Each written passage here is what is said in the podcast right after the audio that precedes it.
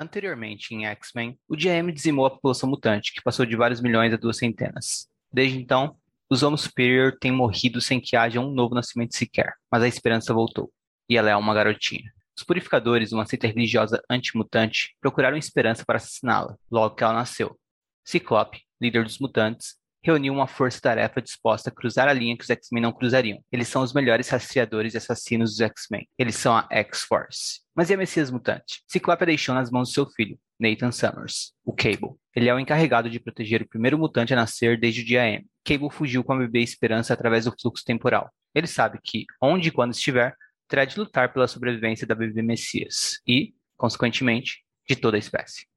Mas para Bishop, que assim como os purificadores também tentou assassinar a Esperança, a bebê não é uma Messias, mas sim a causa do futuro sombrio de onde ele veio.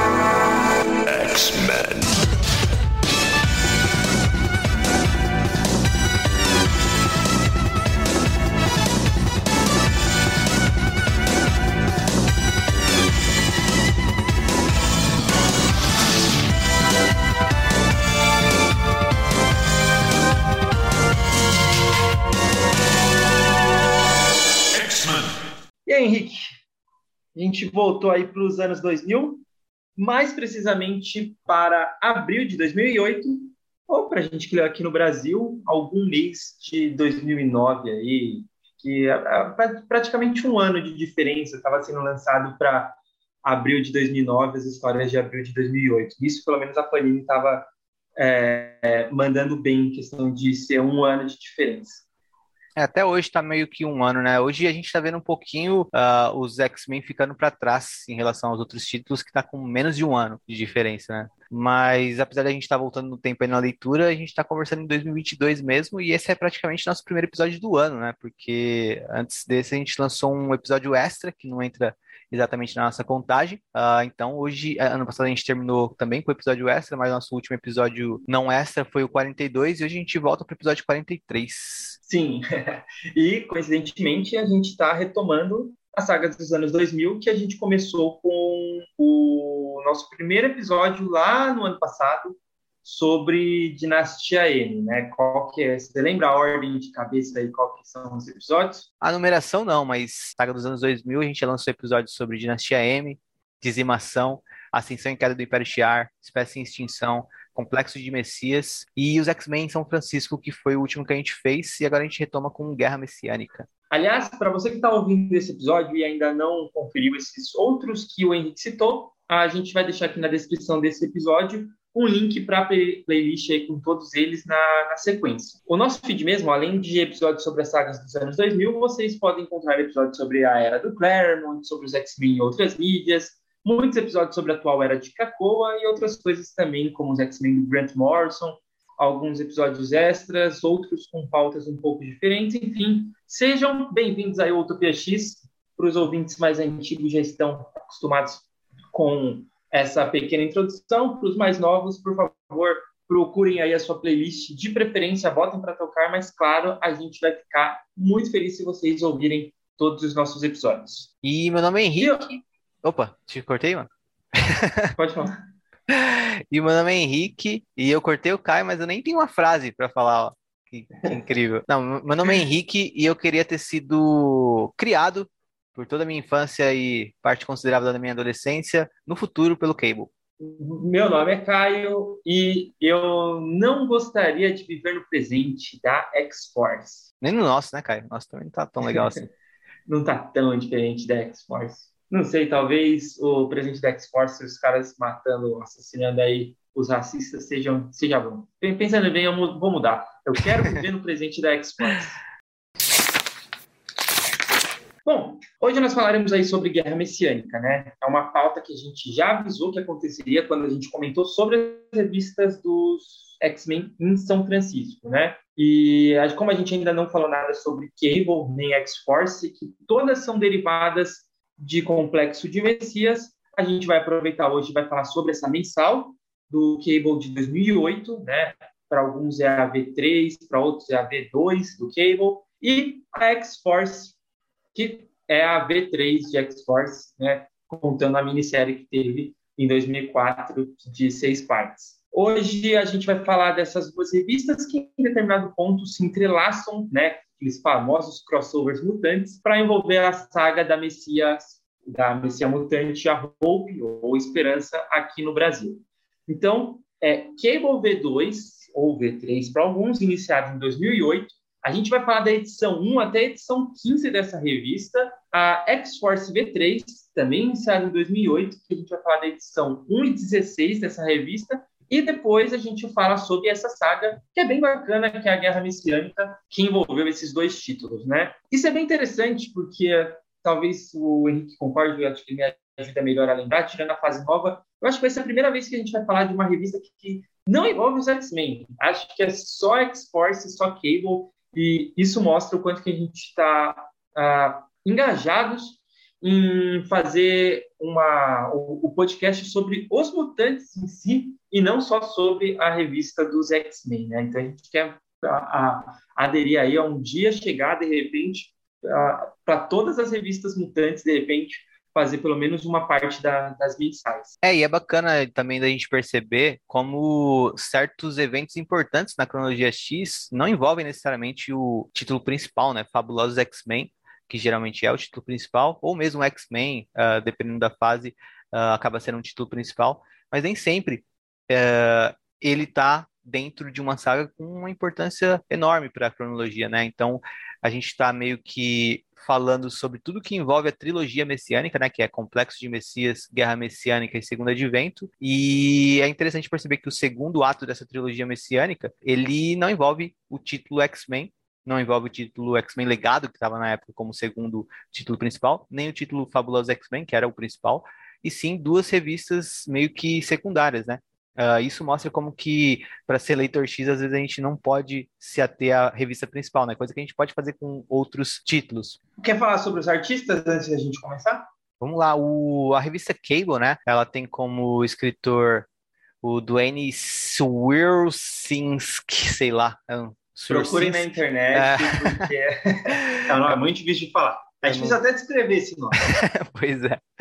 E uma curiosidade sobre o autor dessa revista, do Andy Swinsisk, aparecia Swinsisk na revista, né, na capa da revista, que é o sobrenome dele. E por algum motivo, na época que eu lia, eu li Straczynski, que outro, que é um escritor famoso da Marvel e tal, né? E por muito tempo, até, até dias atrás, quando eu fui reler Cable para falar sobre no episódio que a gente estava gravando agora, eu ainda achava que essa revista tinha sido escrita pelo Straczynski, mas não, é outra pessoa, Duane Swierczynski, né? Bem complicado de uh, escrever o nome dele e de pronunciar principalmente. Eu não sei outros trabalhos dele, Uh, acho que provavelmente essa foi a única coisa que eu li dele. E o Uh, artista é o Ariel Olivetti, ele faz a, a, arte a lápis, ele mesmo faz o, a finalização e ele mesmo colora, então a arte toda é dele, né? E as capas também são dele, uh, do Ariel Olivetti, que faz capas fantásticas em Cable. O trabalho interno de arte já não é no nível das, das capas, né? A gente vai comentar um pouco disso conforme a gente for comentando as histórias, mas é basicamente isso, né? O Suir, Suirsinski escreve o Ariel Olivetti uh, ilustra. E em X-Force a gente tem o Craig Kyle Yost, que uh, vocês já ouviram o nome deles mencionados aqui quando a gente comentou revistas que envolvia Complexo de Messias, de dizimação e tudo mais. Eles estavam na linha X há um bom tempo, fazendo um trabalho bem consistente. E a arte é do Clayton Crane. Uh, também faz toda a arte, né? Ele desenha, faz a arte final e colore. E tanto X-Force quanto Cable tem esses citados aqui, né? Tanto roteiristas como artistas, como os principais. Uh, só que os artistas eles variam em algumas revistas, né? Então tem alguma revista de X-Force que aparece um outro artista pontualmente, mesma coisa com Cable. E aí eu comento conforme a gente chegar nessas histórias, né? Mas são bem pontuais. Basicamente, então, sei lá, 80% de duas revistas são uh, com a arte desses que eu citei, e 20% tem algum outro artista fazendo algum trabalho, né? Uh, e também no, uh, além dessas revistas que a gente citou, já que vai mencionar, quando a gente chega em Guerra Messiânica tem uma edição one shot, né? De, que inicia a história desse evento. E esse one shot, ele também é escrito pelo Craig Kyle e Christopher Yost, né, os escritores de X-Force, mas ele é a arte dele é pelo Mike Choi e Sonia Obak. E, e aí, quando aparecer algum desenhista uh, e arte finalista ou o que for, uh, nas revistas principais, da X-Force e Cable, que cobrirem o artista principal. Aí eu comento também conforme a gente estiver falando das histórias. Mas basicamente são esses cinco os principais realizadores dessas duas revistas e, consequentemente, dessa grande saga, né? Craig Kyle, Christopher Yost e Duane Swiersinski escrevendo, o Clayton Crane e o Ariel Olivetti desenhando. E o que, que, você acha dessa equipe criativa, Caio? Você curtia os, uh, os roteiros dessas duas revistas? A arte, tem alguma coisa para comentar também? Ah, cara, é... bom, vamos lá. Primeiro, a da, a da X-Force, acho que não só eu, acho que praticamente todo mundo que vê essa, é, essa arte da X-Force, ela tem algumas problemáticas. Eu acho que ela é bonita em si, tipo, eu gosto bastante como que o, desenhista, né, o Peyton Crane, ele trabalha luz e sombra para dar o tom que é a revista, só que ao mesmo tempo ela se perde. Eu acho que uma história em quadrinho, a primeira coisa que a arte tem que ser é funcional, que é o principal elemento da história em quadrinho, é o visual.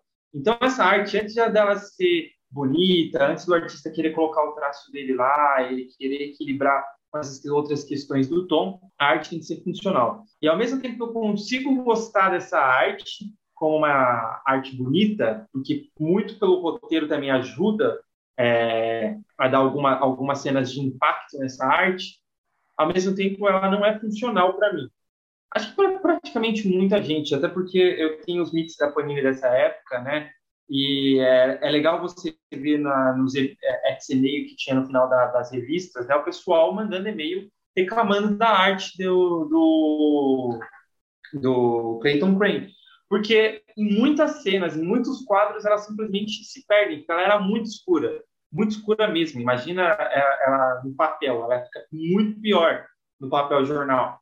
Então, muitas vezes você deixa de entender a história, você só vê depois que é algo o, o, outro personagem chegou e falou o que aconteceu. Na, na primeira, no primeiro arco da Panini, tem uma cena que a Hané, ela se transforma em lobo e ataca o anjo, e não dá para ver nada que acontece. Simplesmente ela arranca as asas do anjo, e você só vai saber disso depois, quando os outros personagens estão comentando, porque vendo a arte, não tem como você distinguir o que está acontecendo. Em vários outros pontos, isso vai acontecendo também. Então, é uma coisa que me incomoda. Já a do Cable, eu já acho que ela é funcional, só que ela é horrível. não, não horrível. horrível eu acho que é muito... É, é injusto para o artista, né? Mas eu fico com muito medo da, da expressão facial dos personagens de Cable, principalmente da Hope. Tem umas cenas que a Hope tá, que ela é criança assim, eu, eu, eu tenho pesadelos com, com a arte dela. Cara, para mim, o primeiro da aproveitando que você acabou de falar da arte do Cable, eu, te, eu, tinha uma memória muito boa da revista e da arte em si, né? Eu achava que era uma arte fantástica e tudo mais. Relendo, eu percebo ela mais problemática e ao mesmo tempo funcional, né? Ela não tem esse problema que em X-Force você citou, né? De uh, algumas cenas você não conseguir entender, principalmente quando a ação Uh, tá mais rápida e tudo mais, né? E dá para se entender perfeitamente tudo que acontece em Cable. Então é uma arte bem, é, assim, é bem hiper realista, né? Até para quem não curte é, negativo. Eu acho que para quem curte não, seja não chega a ser tão positivo, porque não é um hiper realista também que você compra. Parece um pouco é só falsa arte, né? É, aquele hiperrealismo que é, tenta passar uma coisa super com a palavra de realista, mas acaba uh, soando muito genérico e sei lá, tipo, fica esquisito, parece tipo gráfico de videogame, sabe? E gráfico de videogame antigo, não os atuais. mas uh, eu acho que tem, tem essa questão, e acho que também é uma arte muito de época, né? Nos anos 2000 a gente tinha muito artista que uh, tentava seguir essa linha mais Alex Ross, e acabava meio que se perdendo e ficava um hiperrealismo muito mais falso do que qualquer coisa, sabe? Então tem essa essa questão de época também, eu acho que uh, a gente vê, por exemplo, em X-Men também na revista de é, principalmente Fabulosos X-Men, alguns artistas que tentam alcançar esse hiperrealismo e acabam uh, se perdendo, né? Como o Inominável lá. Mas enfim, uh, tem momentos da arte de Cable que eu gosto muito, principalmente em Guerra Messiânica. Então eu acho que ela tá muito mais caprichada ali, né? Mas tem outros que parece que ela foi feita meio corrida mesmo, e parece que os cenários eram bem plano de fundo de vídeo, ou tipo, sei lá, imagens que você tira do satélite do Google Earth e dá uma uh, repaginada ali. Então, tipo, soa muito esquisito e, e falso. Não sei nem como aditivar direito, mas uh, eu tenho problemas com a arte de cable. Uh, tem momentos que a caracterização dos personagens é muito boa, e tem outros momentos que é assustador, como o Caio disse, né? A Hope parece um boneco assassino, mas. ou a Annabelle. Mas o. Eu, eu gosto, sabe? Eu gosto da arte de Cable pelo que ela consegue fazer de bom e eu relevo os momentos que eu não gosto dela. Então, no geral, eu, eu, acabo curtindo, talvez também por memória afetiva, porque eu gostava muito dessa revista. Já a arte de X-Force, eu acho que, por mais que ela tenha essa problemática, ela consegue ir além. Ela consegue ser uma arte que passa muito do que tem na história, né? Na, na nas intenções da história. Então, tipo, tem muitos momentos que uh, o, o jeito como ela é concebida quadro a quadro favorece a um impacto. Algumas cenas de ação uh, precisam de uma violência explícita que seja vista com uma atenção maior para a gente entender um pouco do que a história está trabalhando como conceito. E isso é, é, é trabalhado com precisão pelo artista. Então, acho que ele faz escolhas muito boas para elevar o argumento da história. É, e, então, fora problemático, eu acho que ele é muito competente em, em, conceber aquela história visualmente, né? Tem momentos que são grandiosos, como uma página inteira do anjo é, no meio de um, um monte de corpos que ele acabou de trucidar e tudo mais. Então, com, com uma luz forte chegando nele, tudo o resto ao redor, tipo, escurecido. Nem sei se é assim mesmo, mas eu tô lembrando de cabeça. Mas é, é meio que, que, que isso, né? Tipo, eu acho que tem é, momentos brilhantes da arte e outros momentos problemáticos que o Caio já falou sobre, né? E é bem isso que ele disse mesmo. Mas eu gosto das duas artes e eu só acho que fica pior para mim quando elas se juntam, ou seja, em Guerra Messiânica, quando você tem que comprar uma e depois a outra, eu acho que perde um pouco da unidade da coisa. Uh, eu preferia que fosse só um artista e que não nenhum dos dois em Guerra Messiânica para ser um evento que tivesse um, um mesmo artista ou artistas que se parecessem mais, né? Uh, que o traço fosse mais próximo um do outro, para ter uma questão de unidade maior. Mas fora isso, eu, eu gosto das duas artes, mesmo reconhecendo a problemática das duas. Eu acho que tem momentos brilhantes em, em, nas duas, mas principalmente na, na que a gente vê em, em X-Force. Eu acho que é uma arte bastante expressiva, que traduz bastante do argumento da história, argumento da história que a gente vai mencionar bastante conforme a gente for comentando o que acontece nela.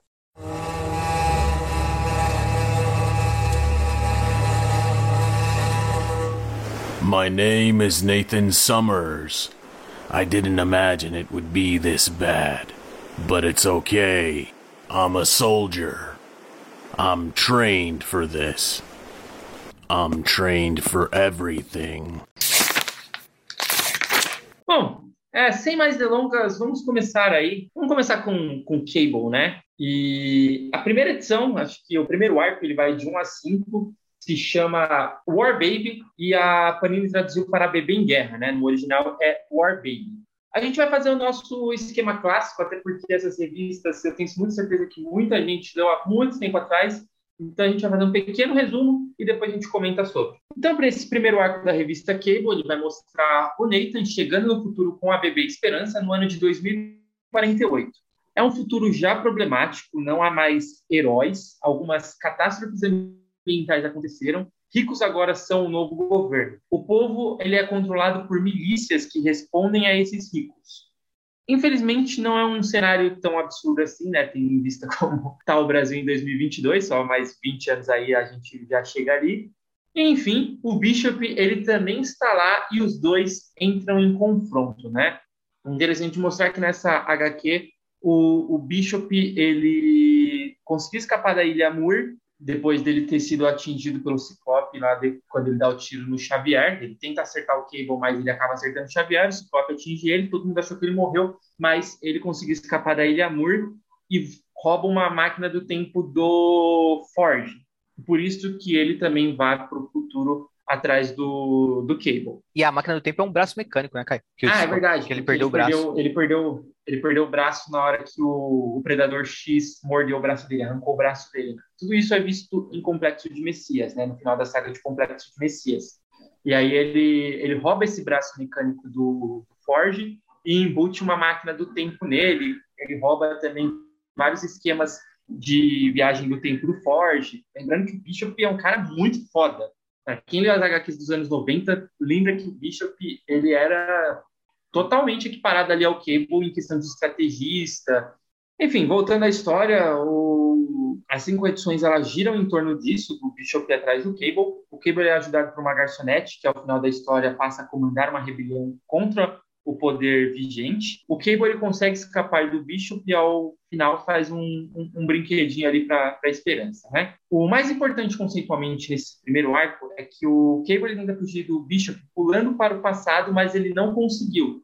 Então ele pensou que seu dispositivo de viagem no tempo estava quebrado, mas no final ele teve a ideia de pular para o futuro. E aí ele conseguiu. Isso é, devido ao primeiro encontro que os dois têm. O Bishop atira no Cable e acaba acertando a máquina do, do, do Cable. Ou seja, esse dispositivo ele não estava totalmente quebrado, mas ele não podia mais voltar ao passado, só avançar para o futuro. E aí o Cable ele fugirá assim de, de Bishop, indo mais para frente no tempo. E para além de fugir do Bishop, ele precisa manter a bebê a salva e alguma hora ele também precisa achar uma solução para voltar para o presente com a Messias mutante para os X-Men. E aí, Henrique, o que, que você achou desse primeiro arco? Cara, eu vou falar de duas formas. Quando eu li na época e quando eu reli. Quando eu li na época, eu amei. Quando eu reli, eu amei também. Mas eu, eu faço dessas palavras as minhas. Isso, isso é interessante, até pra galera que fala que não tem boas HQs mensais, né, e tudo isso. Cara, essas 25 edições do Cable tem uma coisa ou outra ali que é viajada, mas a gente ainda comenta depois. Mas no geral ela é muito boa. São 25 edições, dois anos e meio, mais ou menos. Não, dois anos, né? Dois, dois anos foram lançados. E é muito foda toda essa, essa, essa, essa batalha dele no, contra o Bishop. Cara, se fosse uma história, se fosse exatamente a mesma história, mas com a estética anos 90, lançada em anos, nos anos 90, isso daqui ia ter fã pra caramba, tá ligado? Mas é que é uma história dos anos 2000, a gente sabe que muita gente já não lia mais, uh, muitos dos que acompanhavam X-Men já tinham meio que cansado um pouco, né? E principalmente depois que o Morrison sai da linha, tipo, também muita gente desanima. E mas, cara, é realmente uma revista que eu acho muito boa e principalmente na questão de aprofundar o Cable, sabe? Eu gosto de como o Cable ganha essa nova camada, porque aqui ele tem uma coisa que às vezes faltava nele, né? Um propósito, propósito. mais palpável, é? Porque assim, era um cara com um propósito pela importância dele, então a gente imaginava que ele tinha um propósito, até, por exemplo, quando ele aparecia em, uh, na primeira X-Force e tudo mais, tinha uma questão de um propósito implicado, mas nunca trabalhado, mas aqui até mesmo o Cable fala, né? Talvez seja esse o meu propósito, talvez toda a minha vida tenha me é, trazido a esse momento, porque eu estou fazendo a coisa que é mais importante uh, de tudo que eu já vivi, que é proteger uh, o futuro da nossa espécie. E, cara, também tem uma questão de que, para além de ser uma bebê mutante, esse é meio que o sentimento que acho que os ouvintes que forem pais aí podem uh, me podem concordar comigo, é o sentimento que, sei lá, acho que é natural no ser humano quando ele tem um filho, tá ligado? De que, ok, eu tive minha vida até aqui, mas isso é a coisa mais importante até agora, sabe? É, essa é a minha maior responsabilidade eu preciso proteger essa criança para além de tudo, uh, eu preciso fazer com que essa criança sobreviva, eu preciso capacitar ela a sobreviver também, e eu preciso, além disso, também uh, conseguir trazer um pouco de lúdico para ela no máximo possível, porque a gente vê o Cable numa situação absurda, mas ainda assim a gente vê detalhes bem interessantes que é tipo ele fazendo um brinquedo, uma bonequinha de lata para ela brincar, porque ele. O Cable trocando fralda. O Cable trocando fralda. Com azar tipo de É, esse contraste é muito foda, sabe? Também tem isso, tipo, um cara brutamontes com a delicadeza ali no peito dele. Então, tipo, porra, é, é muito foda esse contraste entre a bebezinha e, o, e, e esse maluco que parece o Terminador do Futuro, tá ligado? Então, eu acho eu acho isso fantástico. Tipo, a jornada de um pai tentando proteger seu filho uh, numa realidade completamente inóspita, tá ligado? Por mais que a gente não viva essa realidade, a gente escuta muito um discurso de ah, eu não quero ter filho porque o mundo que a gente vive é horrível, eu não quero criar uma criança nesse mundo, sabe? Esse é um discurso que a gente escuta bastante hoje, sabe? Só que, eventualmente, quando as pessoas têm um filho, elas precisam encarar essa realidade de, ok, o mundo não é bom, mas eu preciso ser bom para essa criança. E a gente vê o Cable nessa dinâmica aqui. Então, eu acho que isso é o melhor da história. Eu acho que a história é bem escrita uh, e trabalha essa questão uh, com, com certo cuidado e com uh, eficiência e tudo mais, né? principalmente em momentos pontuais. Então, eu acho legal por conta disso não é só uma ação. A ação toma conta, porque é uma revista de super-herói e tudo mais, e principalmente pelo que eles estão envolvidos, vai ter ação, vai ter perigo, vai ter briga, vai ter luta, vai ter combate e tudo mais. Só que eu acho que para todo mundo, o mais interessante nessa revista é a relação pai-filho, e, e, é os momentos de intimidade entre eles, uh, e até mesmo de paz entre o, as turbulências, sabe? Então, eu, eu acho que é uma revista que por mais que ela envelheça mal esteticamente, uh, por mais que ela esteja inserida num ponto da cronologia que você precisa ler outras coisas para ler ela também e entender com profundidade, eu acho que é uma revista que sobrevive no tempo por conta disso. Acho que todo mundo que fizer uma releitura, que souber onde ela está inserida, vai seguir gostando dessa revista por conta dessa dinâmica pai filho e tal. E, e também uh, Brucutu e Criancinha, que é uma coisa que a gente vê uh, em várias outras obras, né? O próprio uh, filme Logan é muito uma dinâmica parecida com essa do Cable, sabe? Uh, o jogo, The Last of Us, também tem uma dinâmica bem parecida. Eu não sei onde isso surgiu, mas é bem comum a gente ver essa questão de brucutu com criancinha, sabe? Uh, o próprio Wolverine sempre tinha suas, suas uh, crianças de sidekick em vários pontos da cronologia, né? Mas aqui isso acaba sendo mais intensificado pela situação e pelos personagens que são. Então, eu gosto bastante dessa revista. Esse primeiro arco, uh, eu não acho assim uma história memorável, mas eu acho que já que é, é um arco necessário para dar um tempo para essa uh, relação dele com a bebê, né? Porque no arco seguinte a gente já vê ela criança, então já tem um envelhecimento. Mas eu gostei que uh, a revista começa e tem cinco edições para mostrar o Cable com a relação com o bebê sendo bebê, né? Eu temia que pudesse ser uma coisa de, ah, tá, quando a gente for ler a revista do Cable, essa bebê já não vai ser mais um bebê, já vai ser uma criança, sabe? Que vai ter um envelhecimento rápido. E eu acho legal que na revista Cable a gente tem um envelhecimento gradual da, da, da esperança, né? Então, a uhum. gente passa um tempo com ela bebê, passa um tempo com ela criança, passa um tempo com ela criança um pouco mais velha, passa um tempo com ela já chegando na fase da adolescência. Então, é até um negócio bem legal para a gente criar uma relação com a esperança. Então, uh, a gente acaba. Muita gente, uh, eu acho que enxerga a Esperança como um personagem assim de momento e que não tem grande relevância, mas eu acho que para quem leu a revista Cable, uh, a relação do leitor com a Esperança é muito mais profunda por conta dessa revista, né? Então todas as vezes que ela aparece uh, nos momentos seguintes da cronologia X, uh, eu, por exemplo, eu, eu gosto de ver a, a, a qualquer história com a esperança. E eu ficava triste quando, depois de Vingadores vs X-Men, eu via que ela estava gradualmente sumindo da cronologia. E eu fico feliz de hoje em dia ela tem um papel importante em Krakoa, porque é um personagem que eu gosto muito e eu gosto muito, principalmente por conta dessa revista Cable. Sim, concordo. É, até para não ficar repetitivo, tipo, praticamente tudo que você falou é, é, igual, até para mim. Quando eu li Cable é, primeira vez eu gostei, eu estou relendo agora gostei demais, assim, continuo gostando. Uh, cara, não é tipo aquela questão de, meu Deus, que grande história, mas é uma história funcional que você tem esse apego aos personagens por essa camada da, do Cable, do, do que ele era e o que ele se torna aqui nessa história, ele se torna um pai, e ao mesmo tempo tem uma outra questão que eu entendo que muita gente ficou revoltada, que é o Bishop meio que se transformar no vilão, né? Isso gerou uma revolta muito grande. É, é, no nosso episódio com as entrevistas com a galera que, que lê X-Men em várias épocas, o Fernando ele comentou sobre isso, né? Que ele achou revoltante o que aconteceu com, com o que fizeram com o Bishop, né? E eu tenho as mensagens da Panini aqui em casa, que eram lançadas no mix do X-Men Extra na época, é, até para quem quiser um dia procurar na Sebo, começa na primeira série do, da Panini X-Men Extra 88, essa, essa revista, tanto a do Cable quanto da X-Force que a gente vai comentar aqui. E no final dos e-mails, assim, o pessoal mandava e-mail para a galera também comentando o que, que fizeram com o bicho.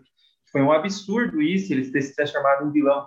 E eu entendo essa revolta da galera, mas eu acho que ele foi tão funcional como vilão que eu gostava tipo do personagem, mas ele foi muito funcional como vilão aqui que eu consigo relevar essa questão, porque os dois são viajantes no tempo, no, como foram apresentados. Lembrando, o Cable ele é de 3 mil anos no futuro, o Bishop de 80 anos no futuro, 70 anos, depende da, da, da, da época que a revista está sendo lançada, né? Mas é algo em torno disso. E todo esse lance do que o Bishop ele acredita que essa bebê é responsável pela morte dos mutantes. Ele acredita que ela vai crescer, vai matar um milhão de humanos e, devido a isso, é, os mutantes vão ser caçados e mortos. E, por causa disso, o futuro dele é feito com campos de concentração mutante. Já o Cable, ele acredita que ela é a Messias mutante, que ela vai salvar todos os mutantes, e por isso ela é a pessoa mais importante da Terra e, para sobre, e, a, e ela precisa sobreviver. E aí tem essa questão deles ficarem viajando no tempo. O Bishop com vantagem, porque ele pode ir e voltar no passado, o Cable só avançar no futuro. E, aliás, o Bishop pode ir e voltar para o passado, futuro, para qualquer ponto da, dessa linha cronológica que eles mesmos estão criando. A partir do dia que a bebê nasceu, ela se transforma numa linha cronológica que eles avançam e voltam, né? É um futuro que o Bishop ele acredita que a partir do momento que ele matar bebê mutante vai deixar de existir. Então, na cabeça dele, tudo que ele fizer não vai não vai ter consequência. Isso deixa ele maluco. Simplesmente ele se transforma num maluco e começa a matar todo mundo que ele vê pela frente. O grande herói que a gente viu, ele deixa de de existir, porque ele acredita que a partir do momento ele é a única pessoa apta a fazer isso, ele é a única pessoa que é, conseguiria estar tá matando uma criança que por algo que ela ainda não fez, mas vai fazer na cabeça dele, e ele a persegue e tenta, inclusive, atacar. Ele até não quer matar o Cable, isso é interessante, ele não quer matar o Cable, ele quer matar a bebê. O Cable é só um empecilho que ele tenta tirar da frente. Tanto é que todas as vezes que o Bishop vê o Cable, é, principalmente nesse primeiro arco, depois ele já simplesmente se revolta contra o Cable, mas nesse primeiro arco, ele não atira em pontos vitais, ele não tenta matar o ele tenta é, machucá-lo para tirar da frente e matar a bebê mutante.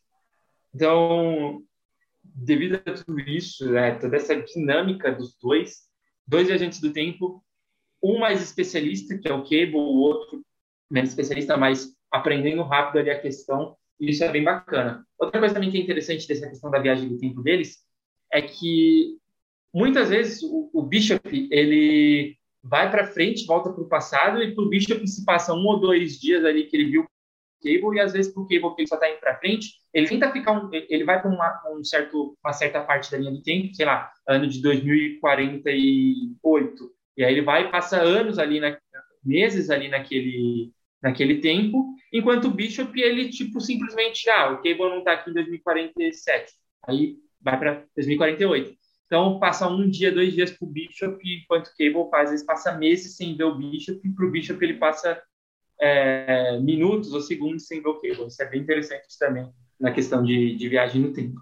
Ah, e tem uma aparição do Míssil também nesse primeiro arco, né? Ele é o único X-Men que sobreviveu. É legal ver o Míssil, o Míssil Cable. O, o Míssil é o filho que o Cable nunca teve, né?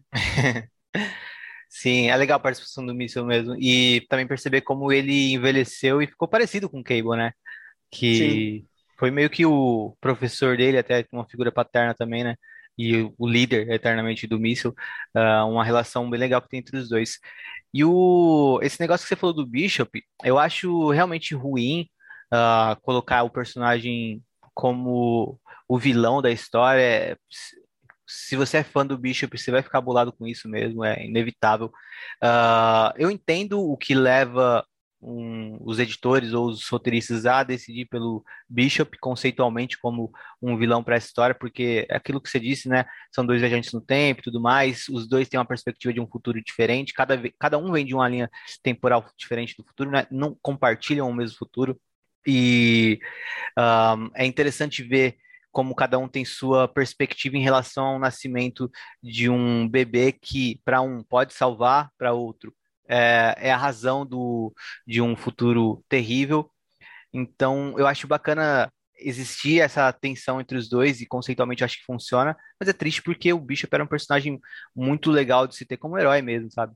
E isso feriu ele tanto que agora que a gente está vendo um, um, uma, um retorno dele, até porque já tem uma distância muito grande entre as duas, entre a história de Complexo de Messias e a atual fase uh, que a gente está vendo agora, né? E, só que também tem uma questão conceitual que é interessante pra, de colocar o Bishop como uh, vilão, que o Bishop volta para o passado meio que falando sobre um X-Men traidor, né?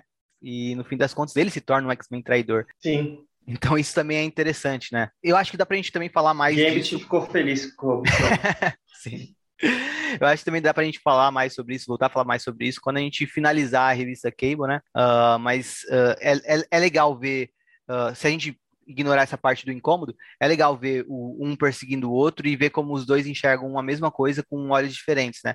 O Cable acha que pode ser uma coisa positiva, o Cable acredita que pode ser uma coisa positiva e o Bishop acredita que pode ser uma coisa negativa. É legal falar também que tem uma série, né, uma minissérie em três partes do Bishop uh, nessa época que saiu aqui na Panini, Caio? Cara, eu teria que olhar os mix, mas eu não me recordo de ter lido essa minissérie. Se tivesse saído, eu teria lido. É, é uma. Eu sei que minissérie está falando, é as vidas e as várias vidas de Lucas Bishop, é algo assim, não é? É, é uma coisa assim mesmo, isso. Eu, eu li na época, não gostei, eu só bati o olho agora e tentei ver se se a, a memória que eu tinha era, era a mesma e meio que conferir isso sim, que é é uma minissérie que acaba não servindo muito, né? Aprofunda um vilão, mas não te dá informação suficiente para você ficar meio que. Hum, talvez o Bishop tenha razão. Não, é, não acrescenta nada ao que a gente já vê na revista do Cable. Então dá para você passar sem ler ela. Isso, inclusive, é uma falta que eu acho relevante. Eu acho que para o Bishop ser, ser um vilão ainda mais interessante uh, nessa história, eu acho que a gente precisava entender melhor o ponto de vista dele. Só que nunca é dito o que de tão nefasto a Esperança fez nessa linha temporal do Bishop, sabe? Então, eu acho que se a gente soubesse, mas nunca é dito. O, o, é só dito que ela que causou, porque ela ficou, virou um mutante maligno, então ela que aumentou o preconceito contra mutante. E cara, o Bishop podia fazer a mesma coisa que o Cable tava fazendo, sabe? Criar ela e levar ela em uma direção que ela não se tornasse aquilo, sabe? Talvez se uh, o Bishop soubesse que houve uma tentativa de trazer a, a, a Hope para uma posição de benigna, assim, e falhou, talvez funcionasse melhor o argumento dele, mas o argumento dele acaba sendo mais um, um, negócio de, tipo, fanatismo cego pela sua própria visão de mundo, e isso enfraquece o personagem, então eu acho que faltou também construir melhor um argumento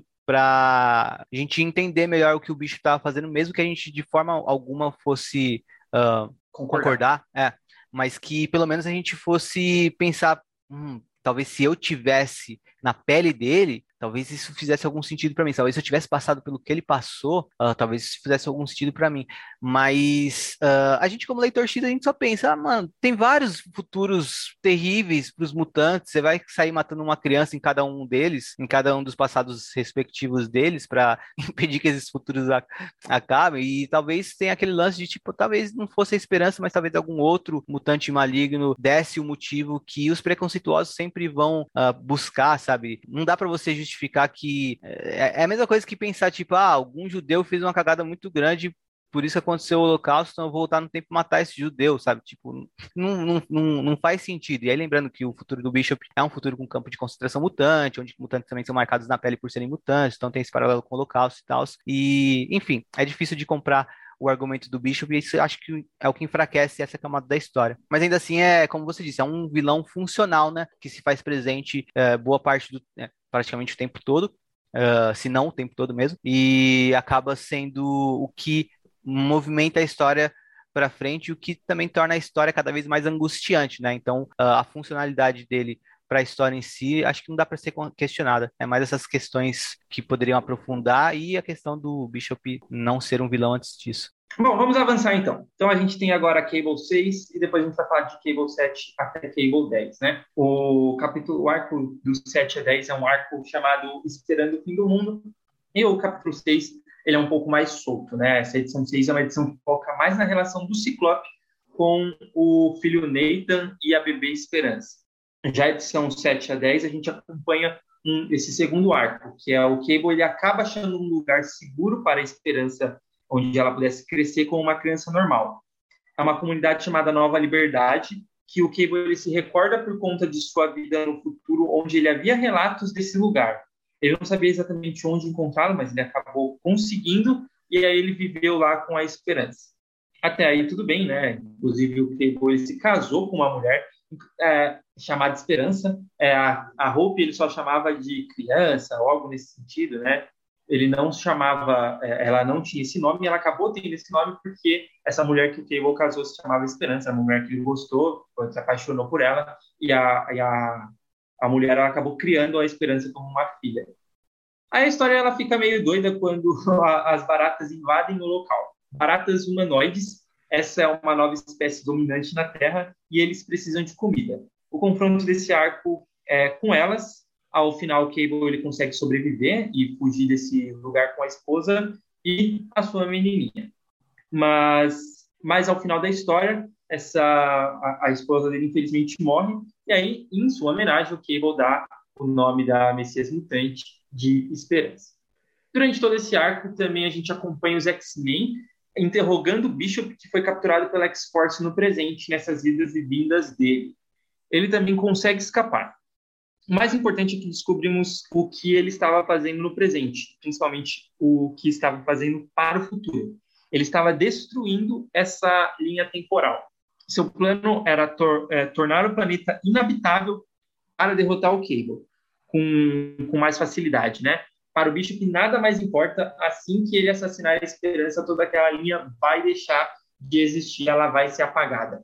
Então ele roubou armas biológicas, armas nucleares, e em determinado momento ele simplesmente soltou isso na, no futuro e aí o Cable ele está vivendo agora numa terra totalmente desolada, inabitada, exceto por essa essa comunidade, né? E o onde ele se encontra e até por isso também que tem essa explicação do, do porquê que existem esses baratoides humanoides aí malucos que para, basicamente é uma é uma grande um grande delírio ali do, do roteirista, né? Do, do Fausto Straczynski.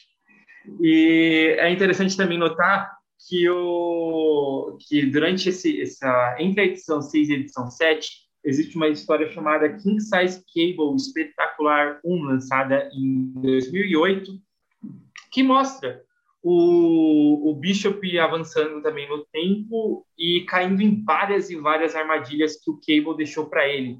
E mostra o, o, que eu gosto dessa história é mostrar o quanto que o Cable era foda tipo, ele deixou muitas e muitas armadilhas ao longo do, da linha. É, é uma história que eu, de, de, sei lá, umas 30, 40 páginas que eu aconselho aí o leitor ler, simplesmente só para ver o quanto que o Cable era criativo nas armadilhas que deixava pro, pro Bishop, e o Bishop também foda, conseguia em último minuto fugir de todas elas. Desde é, o, o, a, a, tática do Bishop era avançar muito para o futuro e ver informações sobre o passado, aonde que poderia o Cable estar. Aí, por exemplo, ele vinha algum livro que o Cable ficou numa, numa comunidade e aí deixaram uma estátua nessa comunidade para o Cable e para Hope. Aí o Bishop chega lá e aí volta para o passado, para o período onde o Cable esteve nessa comunidade. Só que na hora que ele chega lá, o Cable deixou uma armadilha. Ele falou para os fiéis dele que um dia o, o, o, um homem iria lá perguntar para a Dede Mutante se esse homem é um assassino. E ali, é, tipo, as pessoas viam o Cable como um messias, e aí atacam o bicho. É bem interessante ver as, as armadilhas que o Cable deixa para tentar parar o Bishop e, ao mesmo tempo, ver como que o Bishop usava de táticas para achar o Cable como uma agulha no, no palheiro, né? Ah, cara, essa para mim é o, esse é o pior momento aí desse Cable para mim, por conta dos baratoides. Uh, ainda segue interessante ler, porque aqueles detalhes que a gente comentou uh, em relação ao primeiro arco, eles seguem lá, né? A questão de, da relação dele com a esperança, agora também tem a esposa e tudo mais.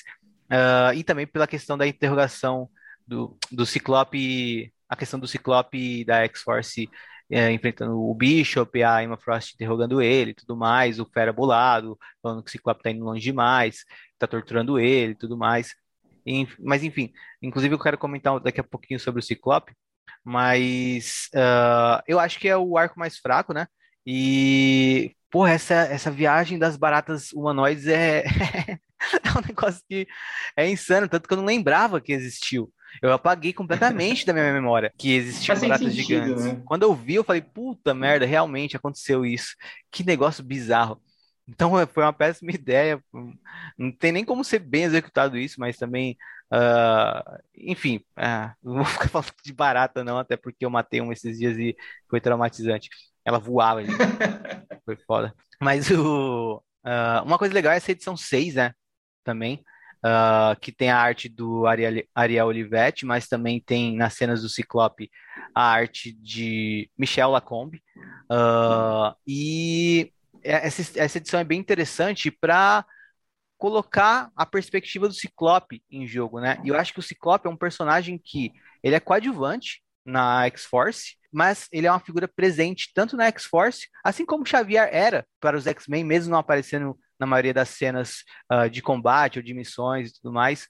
O Ciclope acaba se tornando muito um Xavier nessa, nessa, nessa fase, por ser uma presença que tá lá o tempo todo, mesmo quando ele não tá lá, sabe? Na revista do Cable também, e principalmente por conta dessa edição 6, que mostra a relação do Ciclope com o que está acontecendo e mostra ele numa questão moral também, né? Ele se vê como, será que eu tô exagerando? Será que eu uh, tô certo em criar X-Force? É algo que eu não posso contar para os outros X-Men porque eles iriam me julgar, mas é uma situação extrema e uh, pela lógica eu preciso tomar essa decisão.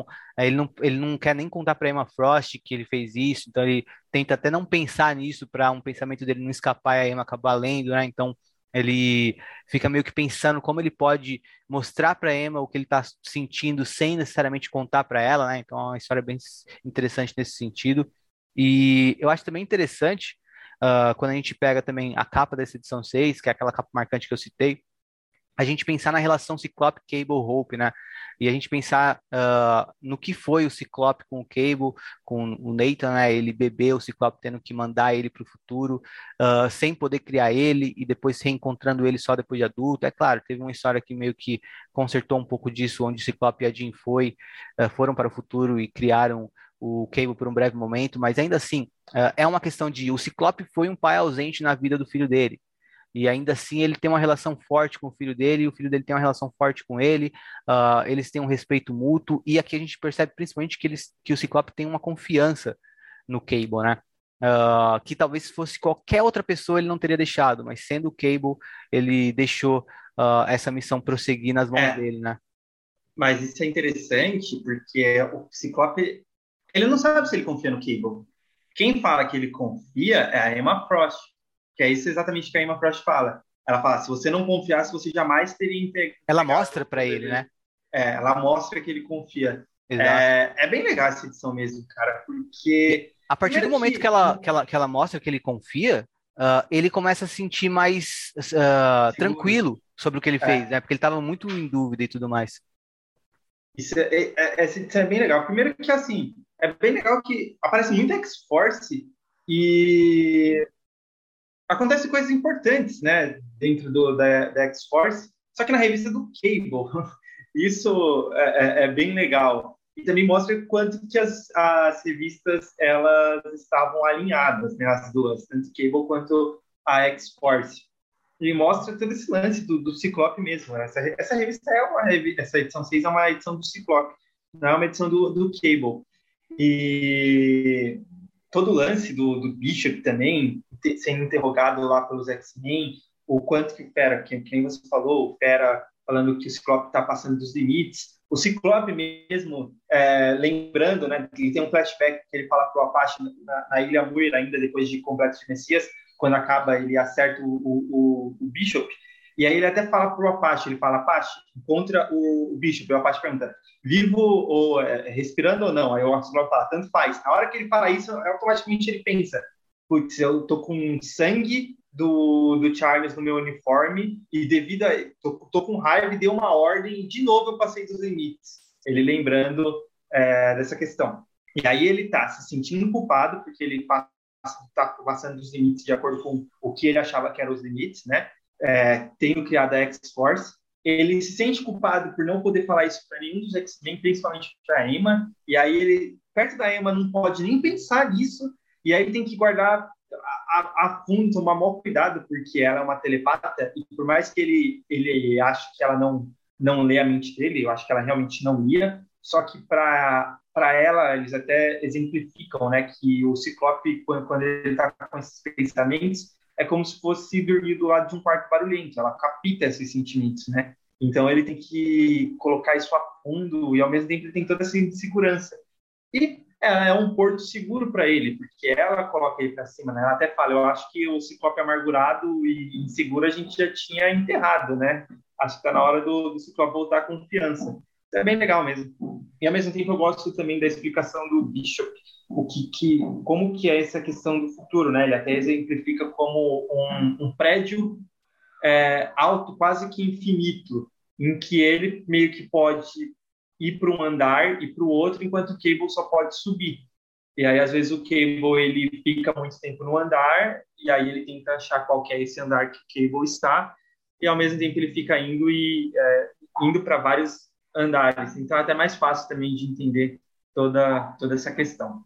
Não, e ele inclusive fala, uh, depois que ele descreve esse cenário para o Ciclope, ele fala, e como é que você vence a pessoa que só está subindo? E eu só senti falta porque eu acho que o Ciclope saberia responder essa questão.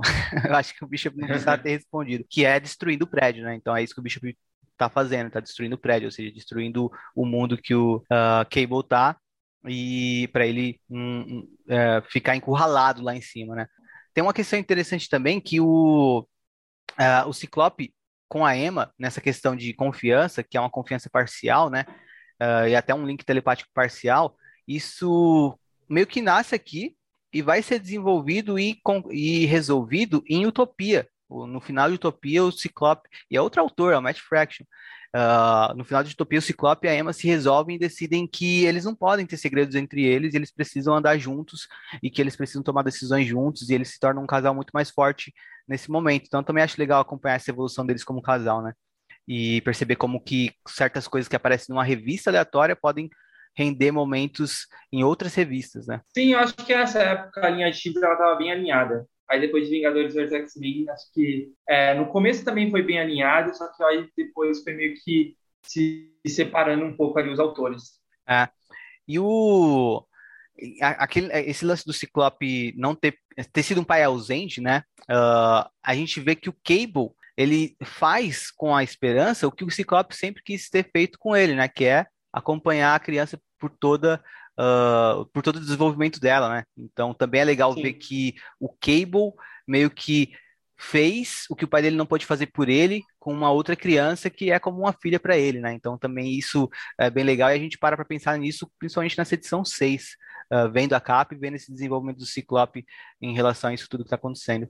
E só para finalizar, é, uh, essa, essa King Size Cable, ela também mostra uma outra questão o Bishop ele vai para o futuro, pega informações do passado e volta para tentar, né? Ele vai além da, do, do, período que o Cable está, pega informações do passado e volta para tentar é, matar o Cable. E foi a, aí, a partir daí que ele teve essa ideia de explodir o mundo, né? Para o Cable viver numa terra desolada e ser muito mais difícil para ele se esconder do Bishop. Só que ao mesmo tempo, o Bishop ele só percebe depois que quando ele vai para o futuro e volta para o passado, por exemplo, ele vê alguma informação do Cable, é, ele vê uma informação que o Cable é, morreu em tal data, ele vai pensar, ah, eu vou matar ele, só que na verdade ele acaba salvando o Cable sem querer. O Cable morreria para um urso e aí ele acaba salvando o Cable sem querer, então ele mesmo está alterando muito a história dessa linha temporal.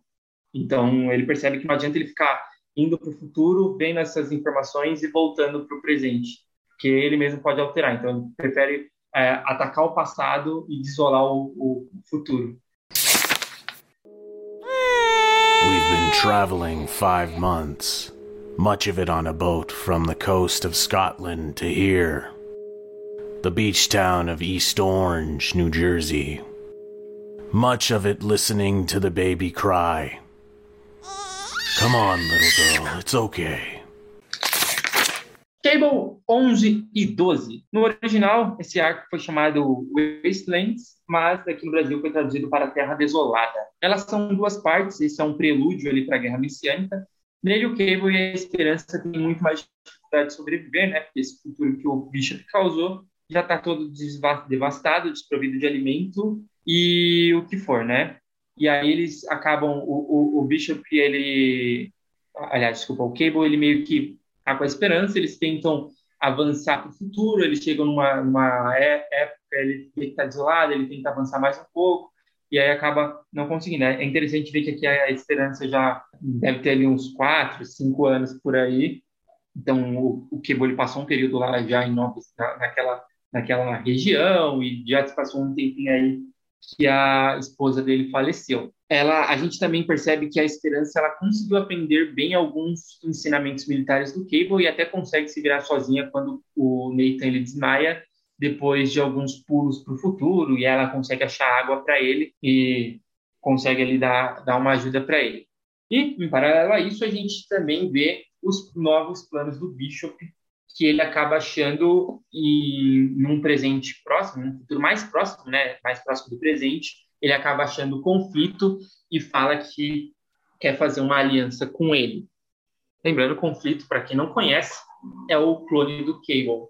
Aqui não tem muito o que comentar, na verdade, né, Henrique? Acho que é bem mais simples essa, essa história mesmo, é só o, o, o Cable e a Esperança é, saltando no tempo, é, mostrando que a Esperança já tem um, um, Ela aprende muito rápido os ensinamentos militares do, do, do Nathan, e ao mesmo tempo tem todo esse só esse prelúdio que é o Bishop achando conflito, e aí a gente vai ver isso só na saga mesmo, na Guerra Messiânica. É, eu só tenho duas coisas a comentar aqui. Eu, a primeira é que eu acho que é interessante porque no ponto que o Cable principalmente desmaia, a gente vê a Esperança se virando sozinha.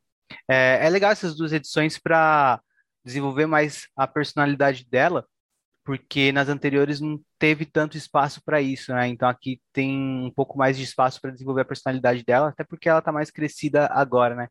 Para a gente poder acompanhar. Agora ela não está mais tão assustadora nos desenhos.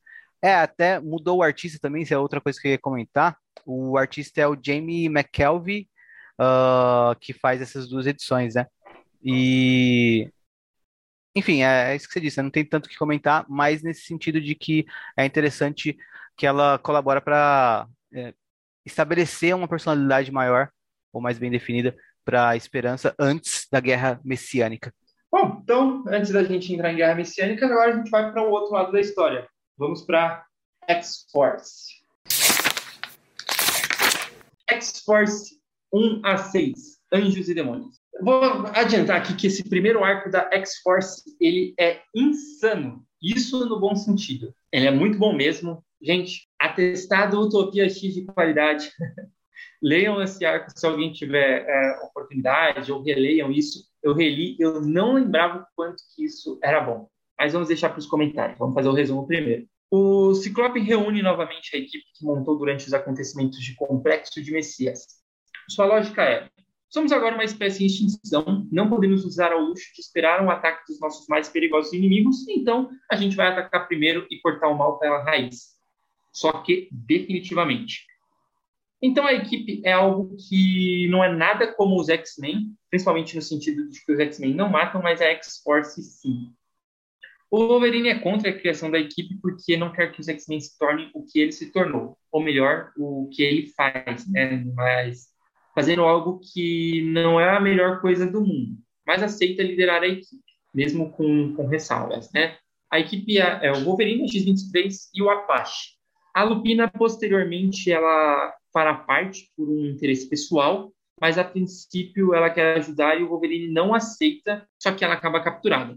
Conforme a história avança, a equipe vai crescendo. O anjo volta a ser arcanjo e também se junta à equipe. O Elixir, o Elixir ele se torna necessário pelos seus poderes de cura e também acaba fazendo a parte do, do da galera. No arco seguinte, vai entrar Dominó e até o, o, o Vanisher também, contra sua vontade, né? Ele acaba se tornando membro da, da X-Force. E o que, que a X-Force ela enfrenta? A princípio, ela vai enfrentar os purificadores, mas depois a ameaça cresce mais e mais. Os purificadores eles vão ressuscitar o Bastion. Lembrando, Bastion é a junção do Mold Mestre com Nimrod. Tipo, eu sempre falo que o Bastion ele tinha que ser o principal vilão, ele tinha que ser o último vilão que os X-Men enfrentam. Ele é muito foda, muito foda. Que por sua vez ele ressuscita todo um grupo de figuras humanas que são antimutantes com a Lian, com a tecnologia do pai do, do Warlock, que é o Maguf. Os purificadores eles são liderados pelo Risman, um seguidor do profético reverendo William Stryker. Ele, esses purificadores são os mesmos que acompanhamos anteriormente nas histórias ali dos novos X-Men Academia X, que se guiavam pela profecia de um Nimrod moribundo. E quando Bastion ele começa a tomar a frente dos purificadores, os vilões se dividem para brigar entre si ao final. Há também uma figura misteriosa, né? O braço direito desse Riseman é um homem chamado Eli, que ao final desse arco se revela um ser sobrenatural também, mas a gente só sabe mais dele ali sobre suas origens na edição 11. Bom, muita coisa acontece na história, mas os detalhes mais importantes a gente vai encaixar conforme acho que comentamos, né? Cara, eu acho que você há de concordar comigo é, que esse é o melhor arco de todas as revistas da X-Force que já surgiram até então, né? Inclusive as atuais, né? Tudo que veio antes dele, tudo que veio depois dele, eu acho que nenhuma revista consegue se equiparar esse primeiro arco. Então, eu não sei se eu gosto mais dessa X-Force ou do Rick Remember. Remember não, Remainder. Uh, e não sei qual das, qual das duas eu considero a melhor, porque eu li as duas há muito tempo e essa daqui eu reli agora. E, então eu sei melhor o que falar sobre ela do que sobre a do Rick Remender, que vai sair inclusive no Brasil esse ano, no formato ônibus. E, mas provavelmente, eu acho que mesmo depois que eu reler a do Rick Remender, é, eu vou acabar gostando mais dessa, porque eu acho que ela tematicamente é muito bem construída, sabe? A X-Force uh, sempre foi um grupo mais violento e de transformar os uh, mutantes, no caso, no início, os novos mutantes, num, uh, em uh, soldados, né? Preparados para atuar em situações mais extremas mesmo. Só que aqui a gente vê essa situação extrema acontecendo de fato e não tem tanto um espaço para questão de, ah, vamos treinar mutantes, ensiná-los a serem soldados. Né? Não, vamos pegar os mais extremos dos mutantes, os mais violentos, os mais uh, com instintos de assassino e formar uma equipe que está uh, pronta para encarar situações mais uh, pesadas mesmo, né? E os vilões mais violentos e mais perigosos para os X-Men e para espécie mutante que está em situação de extinção, né? Então eu consigo, por exemplo, se fosse em qualquer outra época, o Ciclope criar isso, seria alvo de muitas críticas uh, minhas também, assim como o Fera está criticando ele bastante, mas acho que se o Fera tivesse tido a ideia, ele ia achar de boa. mas o... o Fera é assim. Mas o... Eu acho que eu, eu entendo a criação da X-Force aqui, e principalmente contra os vilões que eles estão, sabe? Tipo, é, é, é um tipo de vilania que não é uma coisa uh, aceitável, sabe? É uma coisa pesada, visando a exterminação da espécie e tem que ser enfrentada de acordo com um, o que ela, o que ela é, né, essa ameaça, e dois, a situação que eles estão vivendo. Eles são uma espécie de extinção, eles não podem se dar ao luxo de cometer um erro e dar margem para esses caras exterminá-los, sabe? Então, eu consigo é. entender o Ciclope e ao mesmo tempo eu consigo entender o próprio Ciclope questionando essa decisão e uh, ficando meio inseguro com o que está fazendo, sabe? Então, tudo leva ele a fazer aquilo e ele acaba fazendo, mas é, dá para ver que ele mesmo, uh, ele deve ser o maior crítico dele mesmo por estar fazendo aquilo, sabe? Uh, e eu entendo o Wolverine também, e eu acho que o Wolverine, inclusive, aqui é um líder perfeito, porque é um líder que não quer ser um líder, e o Wolverine não é um bom líder realmente, mas, tipo, para essa equipe, é, para essa equipe ele é um líder muito funcional. Então, e é legal a atenção de ele não querer que os outros membros se tornem o que ele é, né? Uh, e, enfim, eu acho muito bacana isso de ter o Wolverine como líder de uma equipe que faz sentido ser liderada pelo Wolverine. Eu não gosto quando o Wolverine é líder de uma equipe que não faz nenhum sentido ele liderar, até quando às vezes tem um personagem que pode ser mais líder do que ele e, não, e ele acaba sendo um líder. Para mim, não faz tanto sentido, mas nessa faz total sentido ele ser o líder. Uh, a gente reclama muito da presença do Wolverine nos anos 2000 em diversas frentes e tudo mais, né? E aqui para mim é perfeito. Uh, e para mim, o, o, o, humor do Wolverine que a gente vê aqui uh, e toda todo, todo o peso do que ele tá vivendo nem faz sentido quando eu penso que ele tá nos Vingadores nessa mesma época. Sim. Mais de boaça, tomando uma cerveja, sabe? Então. uh, até por isso a gente questiona a presença dele em vários lugares, porque.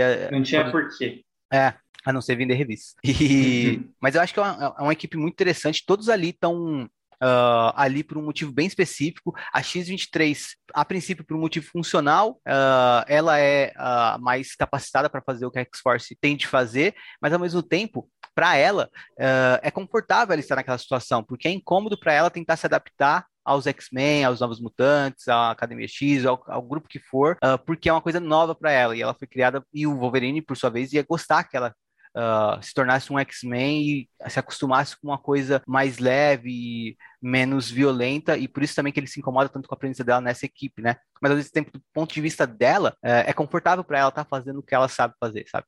Então, uh, é interessante ver a participação dela também. É interessante ver o Apache, que é um personagem que tá ali porque ele quer se vingar dos, dos purificadores e tá, tá com raiva e tudo mais, mas você vê que ele não é o assassino que, os, que o Wolverine X-23, por exemplo, são. E você percebe isso, por exemplo, no diálogo que ele tem com ela, de falar: você não se incomoda com todo esse sangue em suas mãos? Aí ela, como assim? Tipo, que você tá falando? é muito bom. Ele até fala, deixa pra lá. É, é como, é como, tipo, sei lá, uma criança perguntando para um adulto, por que, que você bebe café? Sabe? Tipo. e pra, pra X23 é tipo, ok, tá ligado? É o que eu faço. Uh, então, uh, também tem a questão do, da, da Lupina, né? Ela tá numa. Inclusive, cara, eu queria que você falasse melhor sobre ela e sobre o retcon que tem uh, nessa, nesse primeiro arco na história dela, né? ela tá ali por uma questão pessoal e ela não é a assassina que os outros são, e o Wolverine, uh, ela é a pessoa que o Wolverine menos quer ali, né? E tem até um, uma, uma forte que ele fala para X23 também em relação a isso. É. Né? É tudo maravilhoso ali. É, o que eu gosto desse arco, cara, é porque todos os personagens, desde é, o, o lado do, dos mutantes até os vilões, todos eles têm uma motivação ali, tipo, todos são bem desenvolvidos. São seis edições, isso é uma aula de como fazer uma história. Você não coloca personagens ali, tipo, jogados. Não, todos têm uma, um, um motivo de estar ali. Isso é muito legal. Tipo, o anjo, ele simplesmente chega na, na história, porque o anjo, ele não, não tinha porque tá ali, né? Tá lá, bonitinho, com as asas, com, a, com as asas padrões dele, lá de de anjo e tal. Só que os, o, o Ciclope usou como base a, a casa dele. tipo, achando que é uma casa no Colorado, né? Chamava, chamava de Ninho do Anjo. E ele vai lá ver o que está acontecendo. E aí, nesse, nesse motivo, a, a Rani acaba atacando ele, porque ela tinha sido capturada pelos, pelos purificadores, para atacar exatamente o anjo por causa que isso é interessante que no passado eles já pegaram as asas do irmão do Mício, né? O Mício ele tem um irmão mais novo que era o eu não, eu não me recordo o nome dele. Os purificadores já tinham arrancado a asa dele, até porque os purificadores, lembrando, eles são uma seita religiosa fanática que acreditam que os mutantes, né? Se o, na, cabeça deles é se o homem é feito à imagem de Deus, os mutantes são feitos à imagem de, do, do diabo, né? Então eles achavam que um mutante com asas, né, que essa coisa de ser um anjo, isso era um, um crime, era o maior crime possível. Então eles arrancaram a asa do irmão do do do Mício e só que aqui mostra o porquê que eles fizeram isso. Não era só por uma questão de coisa religiosa. Não, eles sabiam que de acordo com que com o conhecimento que vinha do Nimrod, é, um dos mutantes que tinham asas tinha poder para colocar nos purificadores, e era as asas do anjo, que tinha tecnologia do apocalipse.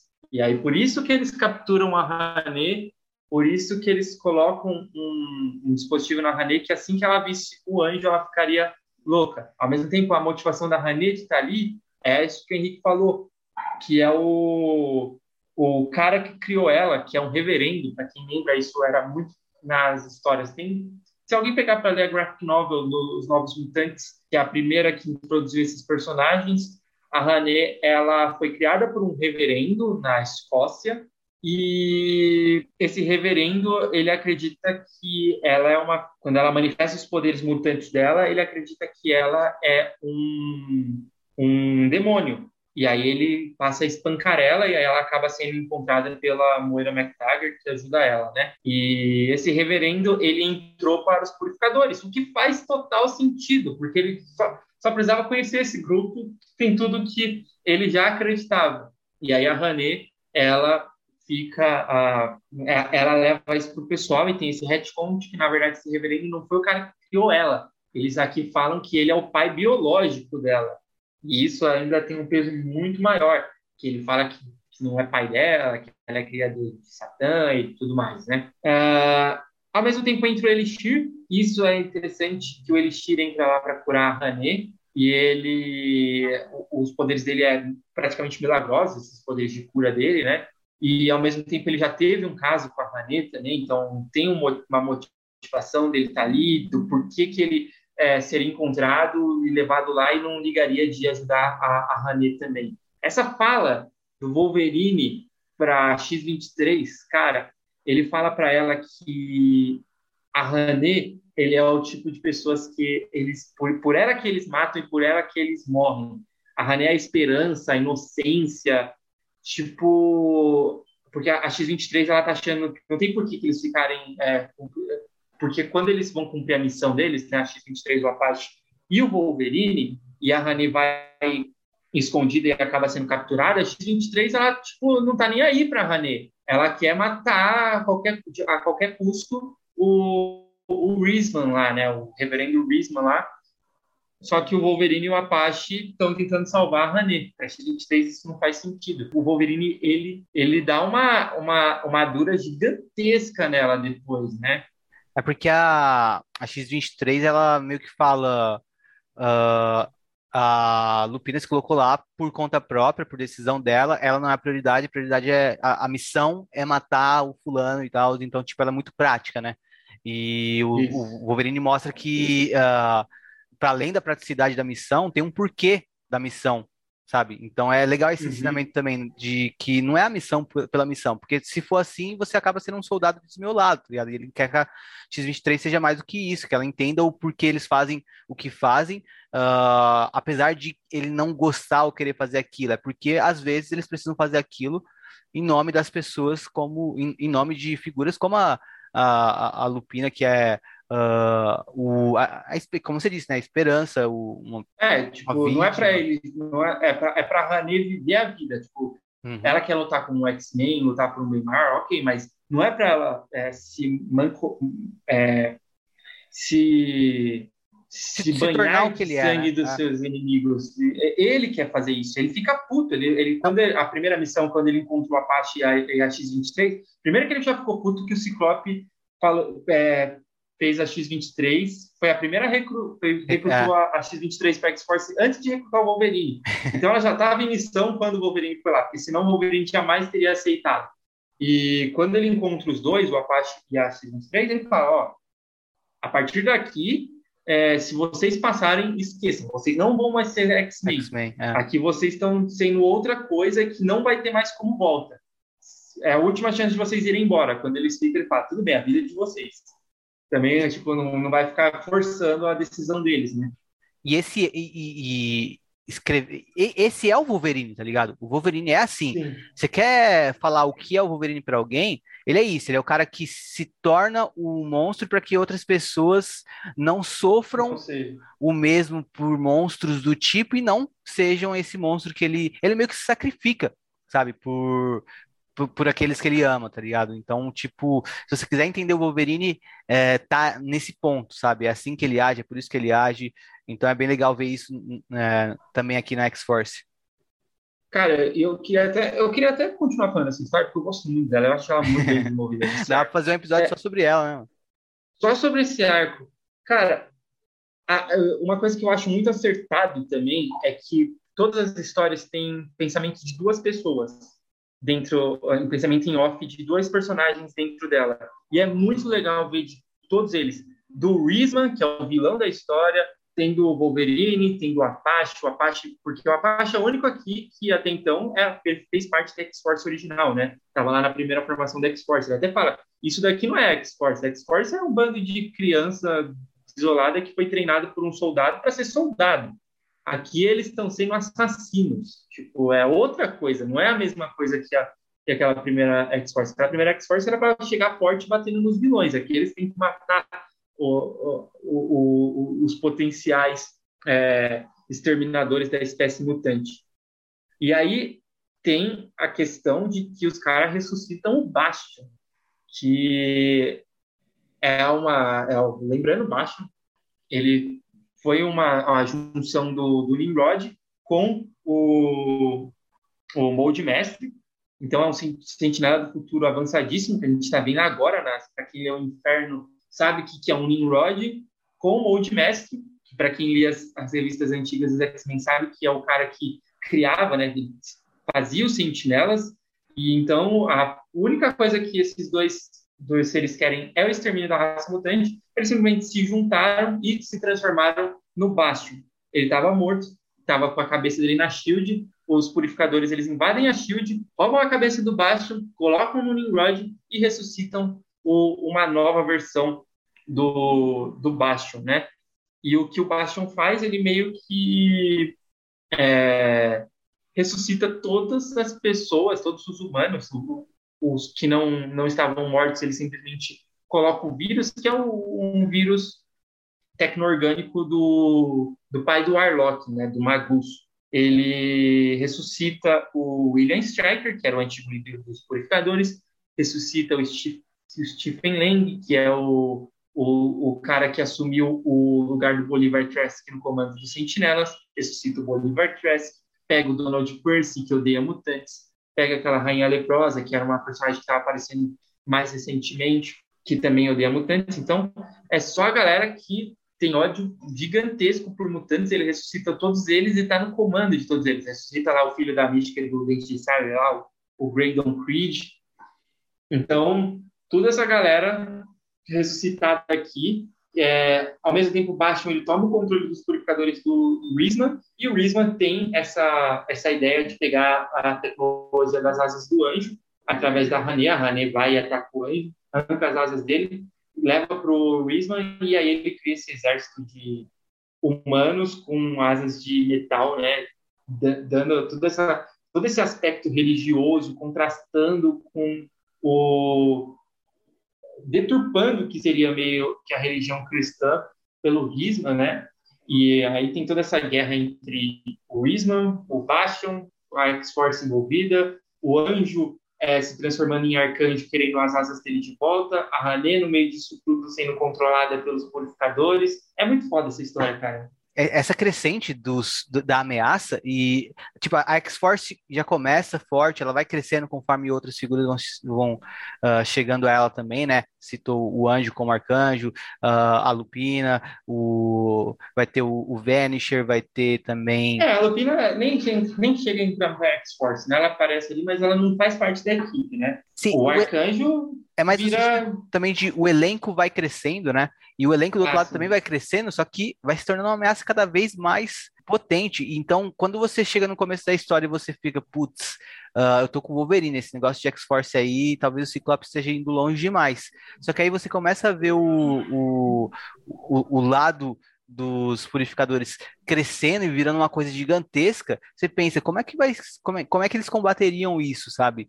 Imagina se eles não tivessem tentando já combater isso na raiz, se eles estivessem deixando crescer e só esperando ser atacados.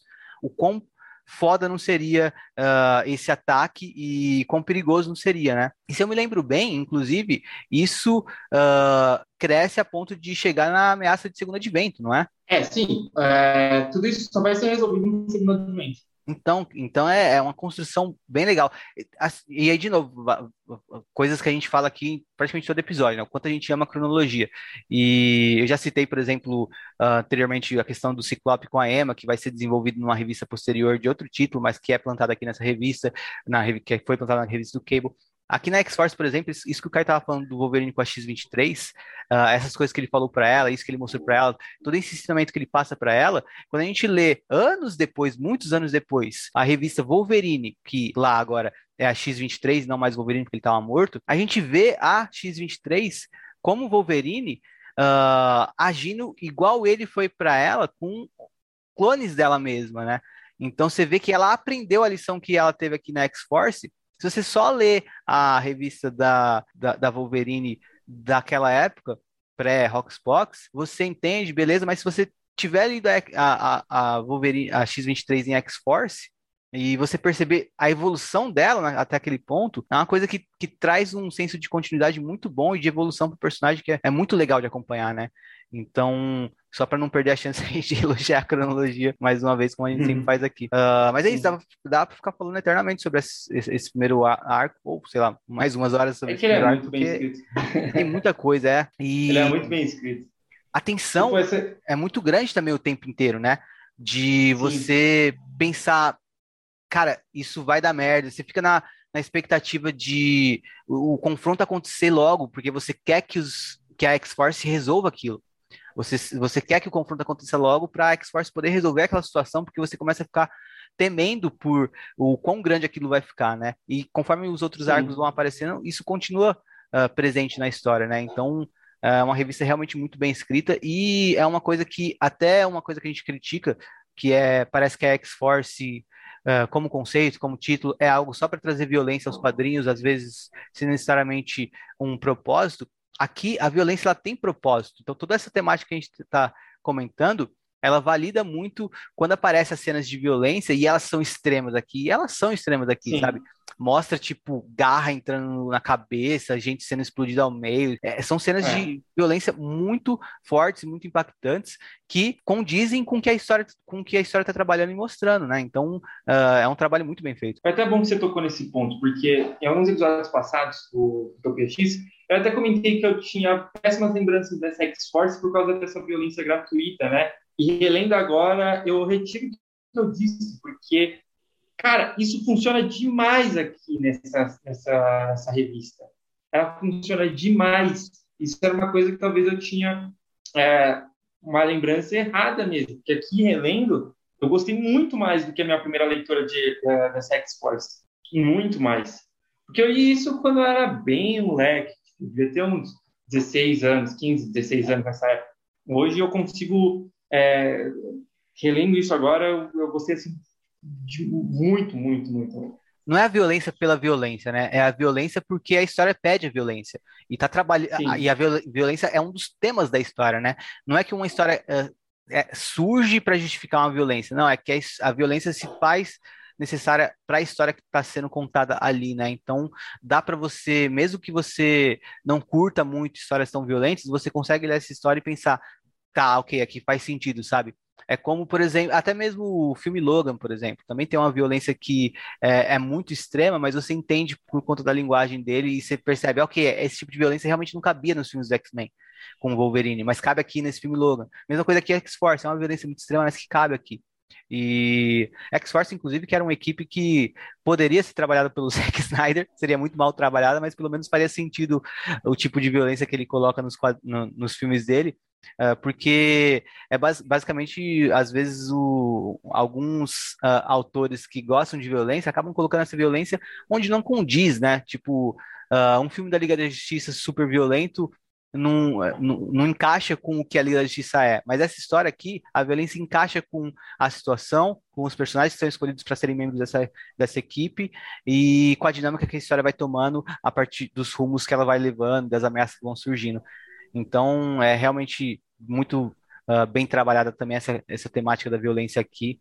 E você percebe também que isso é importante. Os personagens, eles não, eles não estão felizes com aquilo. Não é uma violência, tipo, natural, uh, ok para eles praticarem, sabe? Cada um tem seu jeito de lidar com essa violência. Por exemplo, o anjo, tendo sofrido o que sofreu pelas mãos do Apocalipse, sendo o arcanjo, ele sente o prazer naquela violência. Mas ele tenta lutar contra esse prazer que ele sente. Ele tenta lutar contra essa, contra essa natureza. mais é violenta bom, dele, cara. né? É muito foda. A, a X23, é toda... por exemplo, ela se relaciona com, com, a violência com uma naturalidade de quem faz um pão na chapa e come de manhã, tá ligado? Uhum. Tipo, o, Wolverine, ele já sente um incômodo maior, porque ele já chegou numa maturidade que ele já percebeu que uh, ele não pode ser um soldado, o soldado desmiolado que tentaram fazer dele, sabe? É até uma frase icônica do Wolverine, né, do, no filme Logan, não faça aquilo que, é, não seja aquilo que eles fizeram de você, uma coisa assim. E é o que o Wolverine tenta passar para X-23, né? E o próprio Apache, você vê ele pensando que ele quer ser violento, mas quando ele se depara com a violência de fato, naquele nível, ele fica assustado, ele pensa, caramba, o que está acontecendo? Sabe? Então, é, é realmente uh, muito boa essa história. Não, e que nem eu falei, você vê muito isso nos balões de pensamento de todos os personagens. Tipo, depois que o anjo vira o arcanjo, ele tipo, tem um pensamento da. Ele vê a galera discutindo, ele fica olhando para os caras e fica, vai, arranca a cabeça dele, vai. Eu quero ver se eles são realmente dignos de quem. Porque, lembrando, o arcanjo é do Apocalipse, né? O Apocalipse criou ele. Então, na, pro, pro arcanjo, ele tem que testar todo mundo, ver se é digno realmente de sobreviver. Ele fica, vai, arranca a cabeça dele. Tipo, ver se você é digno ou não. Cara, é, é um arco muito bem escrito, muito bem desenvolvido. São seis edições, mas ele é muito bom. E aí, só para finalizar, eu quero falar duas coisas. É, a primeira, ainda sobre a X23, né? Depois dessa, dessa aula que o, Wolverine deu para ela, dessa comida de rabo que ele deu sobre a Rani, é interessante ver que quando a Rani ataca o anjo e arranca as asas dele, a Rani, coitada, a, uma das dos personagens mais inocentes que tem, ela é, é, obrigada a fazer isso pelos purificadores, né, sendo controlada por eles. A X-23 ela podia impedir, só que ela é tão inocente no tato social que ela realmente só entende a coisa de violência que ela, a primeira coisa que ela lembra é a Hané é porque a gente mata e morre. E aí ela deixa a Hané atacar ela e fugir. Ela não entende a, a, a bronca do Wolverine, né? Isso ela vai aprendendo aos poucos. É, na verdade, ela, ela entende de uma maneira bem, bem. Ela não entende como uma orientação, ela entende como uma ordem, porque ela entende o é. Wolverine como uma figura de autoridade para ela, né? Então ela segue a risca. Sim. Ela não ataca a René. Ah, aí é, é incrível. E novamente lembrando desses, desses balões de pensamento deles em off.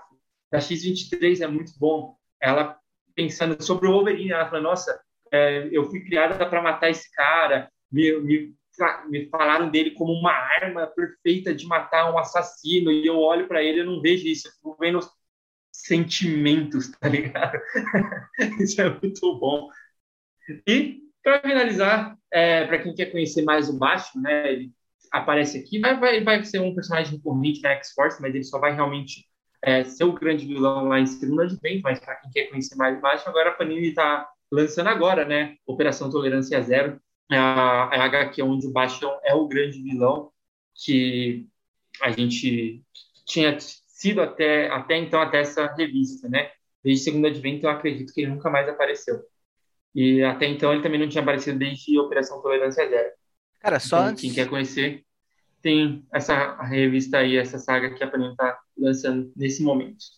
Só antes de você passar para o próximo, quando você falou uh, dessa cena da X23 com a Lupina, uh, me veio à mente também outra questão, né? Que eu, eu citei como cada um dos personagens se relaciona com violência, e é fantástico que essa história mostra como essa personagem que o Wolverine falou que é a inocência que eles têm que preservar e, e lutar por e matar por, uh, como ela, quando é forçada a vivenciar o tipo de experiência, o tipo de violência que eles estão acostumados, é, o sofrimento que ela, que ela passa, né? Ela passa o arco seguinte inteiro completamente em choque pelo que ela foi forçada a fazer, né? Por ela ter sido forçada a agir de maneira violenta.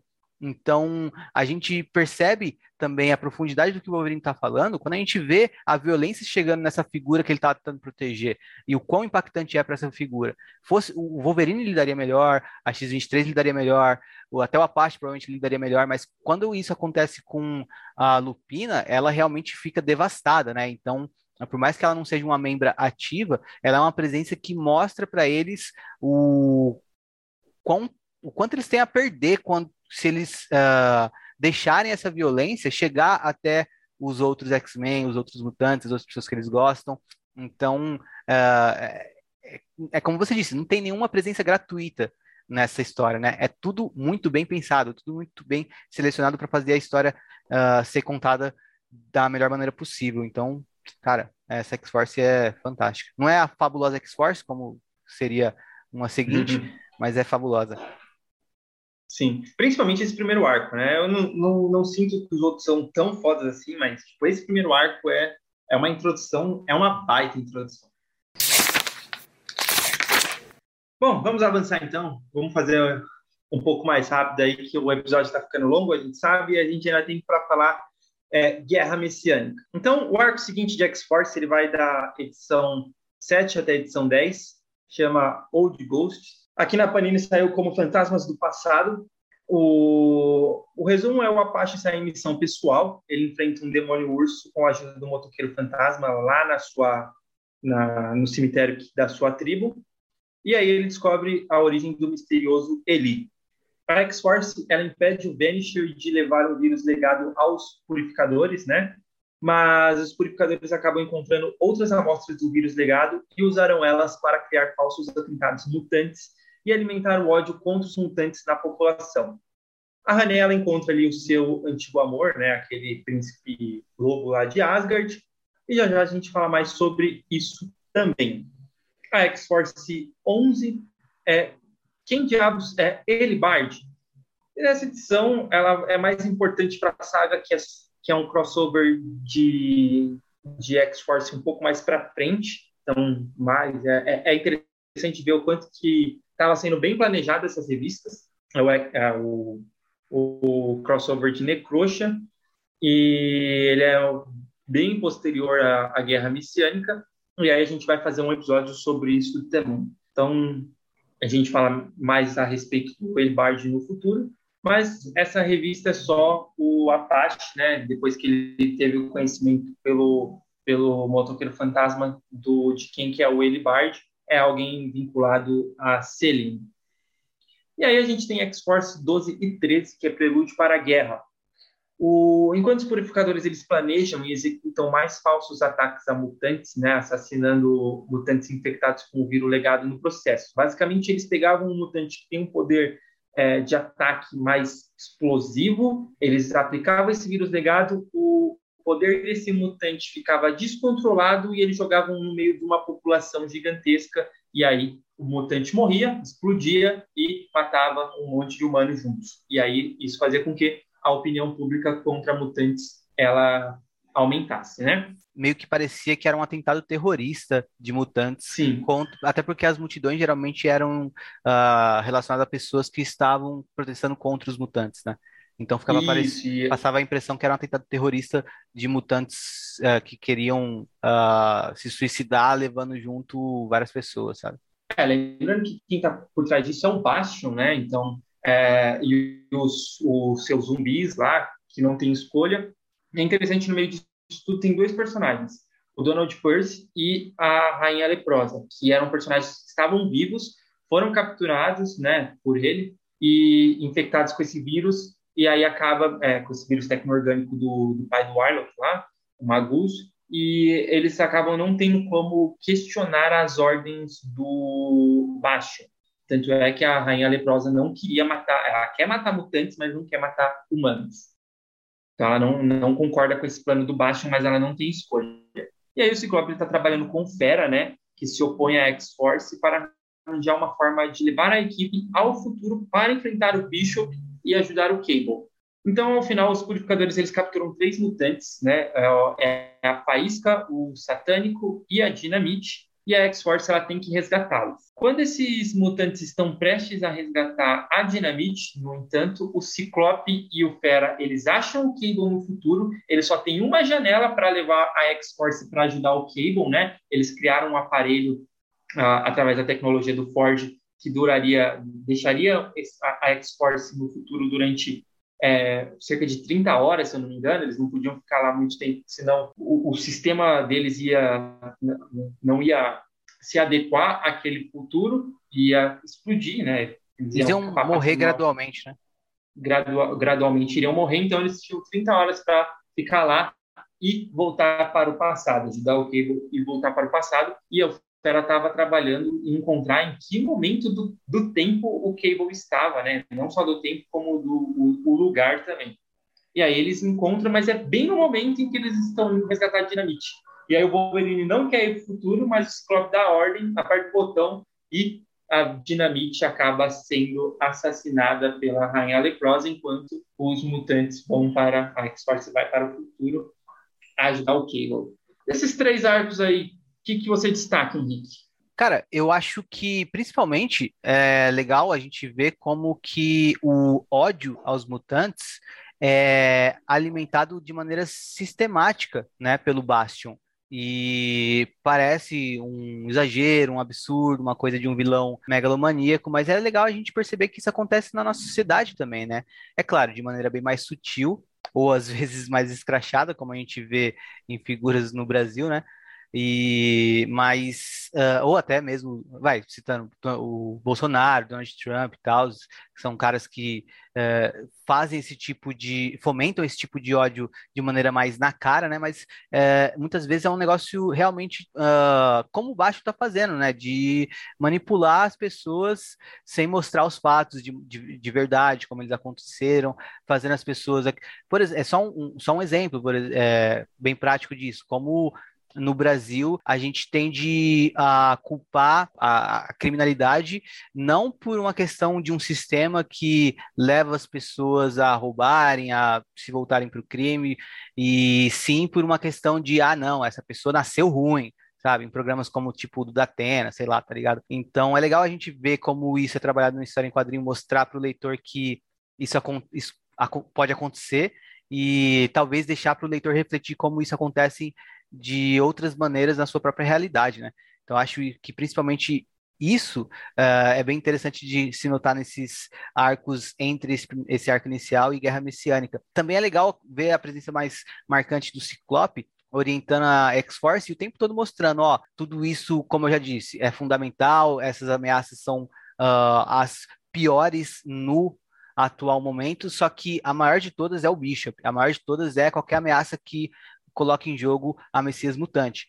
E então a gente vai acompanhando essas histórias e vendo o tempo todo que eles têm é, essas missões no presente, mas ao mesmo tempo eles precisam estar preparados para abandonar essa missão a qualquer momento para poder uh, se dedicar à missão principal. E é algo que o Wolverine também se opõe, né? Ele fala. Uh, ele, ele quer salvar a vida dos mutantes que estão em risco no presente, e até entende a necessidade de, de, de, combater o Bishop no futuro, mas ele não quer abrir mão de, de uma missão para outra, né? ele quer tentar concluir as duas.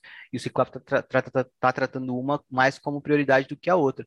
E o final, para mim, é brilhante. O final antes de Guerra Messiânica, uh, que mostra eles saindo bem no momento que eles estavam prestes a salvar a Dinamite e depois ela sendo assassinada. É um final muito impactante, que te deixa uh, até bolado com o Ciclope, porque ele foi o responsável por aquilo. Você pensa, putz, por conta de uma decisão do Ciclope, a Dinamite acabou sendo assassinada aqui, né? Uh, spoiler, para quem não leu a sequência ainda, é, a, a, Dinamite não morre de fato, né? Na edição posterior à Guerra Messiânica, que a gente não vai falar aqui hoje, a gente vê que a X-23 consegue voltar no tempo antes dela ser assassinada e impedir o assassinato dela. Mas ainda assim não deixa de ser. É, lembrando, desculpa, só uhum. para concluir, lembrando que assim, é viagem no tempo. Eles podem ir para o futuro, ficar dias lá, só que depois, quando eles voltam, eles podem voltar para o mesmo ponto em que eles foram.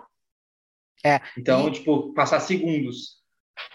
Eu, eu não acho que a revista cai, uh, ou seja, não acho que a qualidade caia. Eu só acho que é um ritmo muito diferente das primeiras seis edições. As primeiras seis edições é como se fosse realmente uma coisa muito impactante para você entender o que é a coisa, e as edições seguintes é para movimentar histórias que te trarão o mesmo impacto que essa primeira, que no caso seria Guerra Messiânica, Necroche e até a Segunda Advento, né? E quando você chega ao final de X-Force, você vê como tudo é muito bem preparado e te leva a algum lugar. Uh, eu acho legal como que, por mais que sejam edições que não acontecem eventos muito impactantes, uh, são edições que não deixam de ser interessantes. Eu não fico entediado lendo elas, né? Eu continuo uh, engajado com a história e atento a tudo que está acontecendo.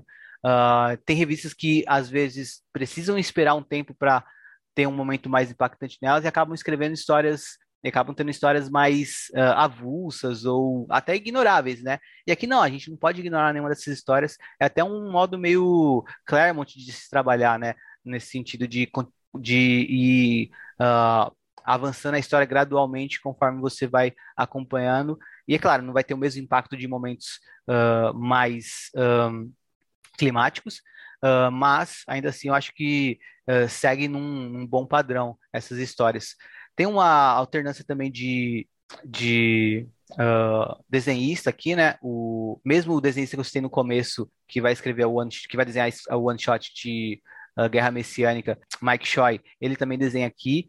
E uh, você vê como a, como a ação é muito mais funcional, você consegue entender muito melhor, é uma arte bem mais uh, simples de se acompanhar assim, e ao mesmo tempo é, uh, é, eu não vou ficar falando muito também, até porque a gente já falou bastante de muita coisa aqui, o episódio está ficando muito longo, mas também é uma arte que eu gosto, uh, por mais que não seja nada que uh, fique na minha memória, eu acho que ela é bem funcional e até muito bem trabalhada em certos momentos que ela precisa de uma agilidade maior para mostrar uma cena de ação, ou de uma cadência maior para mostrar uma cena de diálogo. Uh, enfim, eu acho que é, não perde a qualidade quando muda o artista também, né? E, mas fora isso, acho que uh, também vale só comentar mais uma coisinha, duas coisinhas. Primeiro, o Vanisher, eu acho hilário o, o Vanisher, porque quem não lembra, o Vanisher tá em X-Men 2 do Stan Lee e do Jack Kirby, né? Um vilão bizarríssimo. Beiro ridículo, né? Ele tem o poder de teleporte, né? E ele é, é ele traz um é pouco o Brad de... Pitt, cara. Por que, que ele é o Brad Pitt? Você não assistiu Deadpool 2? Ai, caralho. Nossa, mano. Você começa... eu, eu, eu, tem coisas que eu quero esquecer. As baratas em Cable, que eu assisti Deadpool 2. É verdade. que viagem, mano.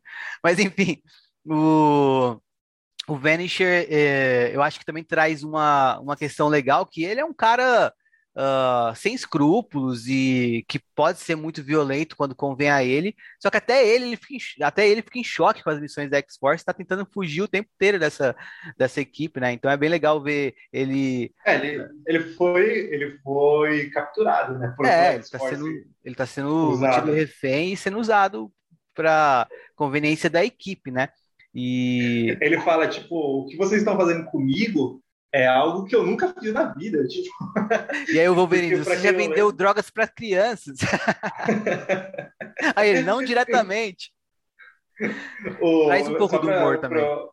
Para contextualizar, ele é capturado. O Elixir, ele, é, além dos poderes de cura, ele descobre que na verdade ele consegue controlar biologicamente o, o corpo, então além de curar, ele também consegue incluir doenças, ele cria um tumor no cérebro do Vanisher que vai é, é um tumor terminal, ou seja, é, o Elixir é o único que pode tirar esse tumor do cérebro dele. É, e aí ele fica na equipe esperando tumor, ser curado, né? Ele cria um tumor em forma de X no cérebro. É. Mas o, o ele traz um pouco de uma quebra, né? No sentido de a história é muito pesada o tempo inteiro, quando o Vanisher entra, tem um pouquinho de humor que meio que quebra um pouco esses momentos de tensão. Uh, e é até um, um, um, humor bem, bem utilizado mesmo. Uh, inclusive, daqui a pouquinho vocês vão me ver falando bem do Deadpool também. Olha só que coisa. Ah, só lembrando também que a gente não comentou que nesse primeiro arco, que, do, do 6 ao 10, né? Fantasmas do passado, a Dominó também entra para a equipe, né? Ela estava atrás é, do, do Vanisher para matar ele, porque ela sabia que o, o, o vírus tinha sido roubado, né? era um vírus do Senhor Sinistro também, né? Só para lembrar também o quanto que o Sinistro é, guarda é coisas guarda é. coisas ilícitas por aí.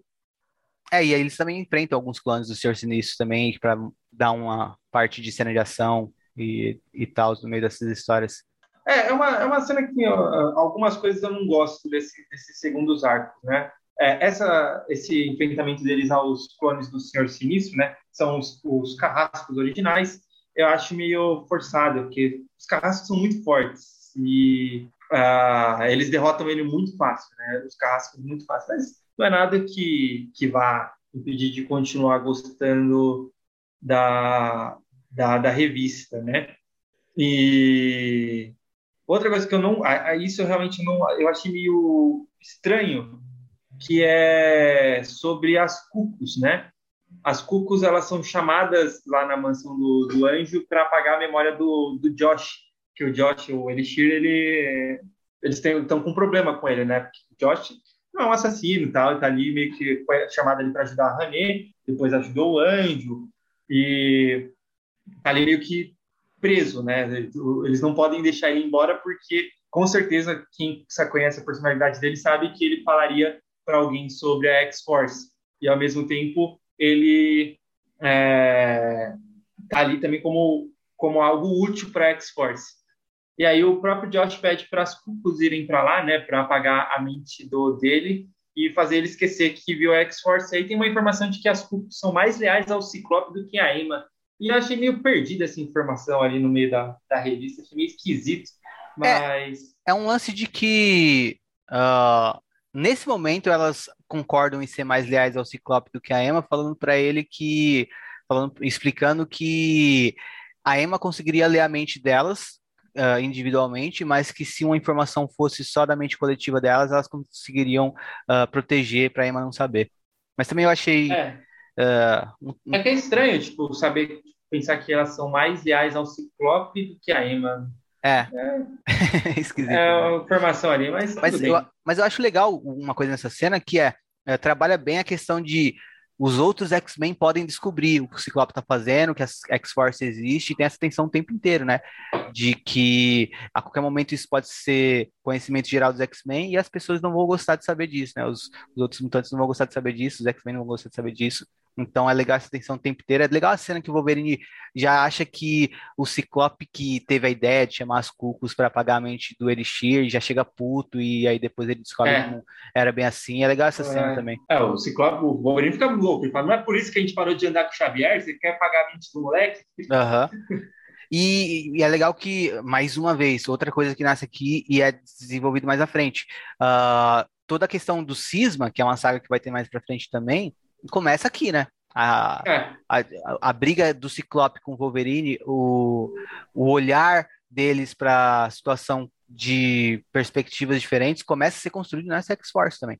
É, é, legal que isso era uma fase muito difícil para os mutantes, né? Hoje é uma fase muito fácil que qualquer mutante que morre ressuscita. Tipo, essa época era muito difícil. Tipo, tinha muito pouco mutante, não nascia mais mutante. Eles estavam com uma espécie em extinção.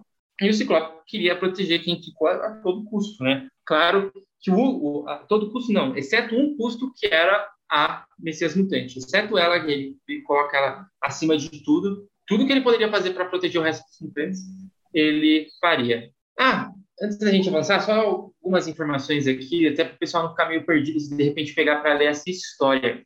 A primeira é porque o Donald Percy, que estava aparecendo nas revistas já anteriores, ele como Leal do Bastion para a cadeia né, dos X-Men São Francisco. Isso é explicado naquela, naquela HQ de Novos X-Men que tem depois de Complexo de Messias. É uma mensal de 11 edições, mais ou menos, ali, que o Donald Percy ele se passa pelo Ciclope, pelo Ciclope e reúne alguns ex-membros da, da revista da Academia X, né?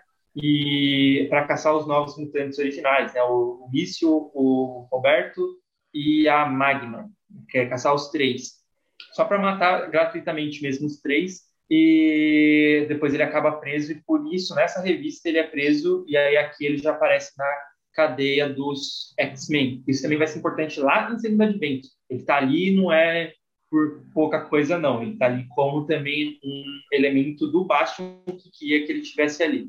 E o outro é o príncipe asgardiano, né? O é, Maria, não sei falar esse nome, é muito difícil que é um interesse amoroso da René, ele aparece ali, né?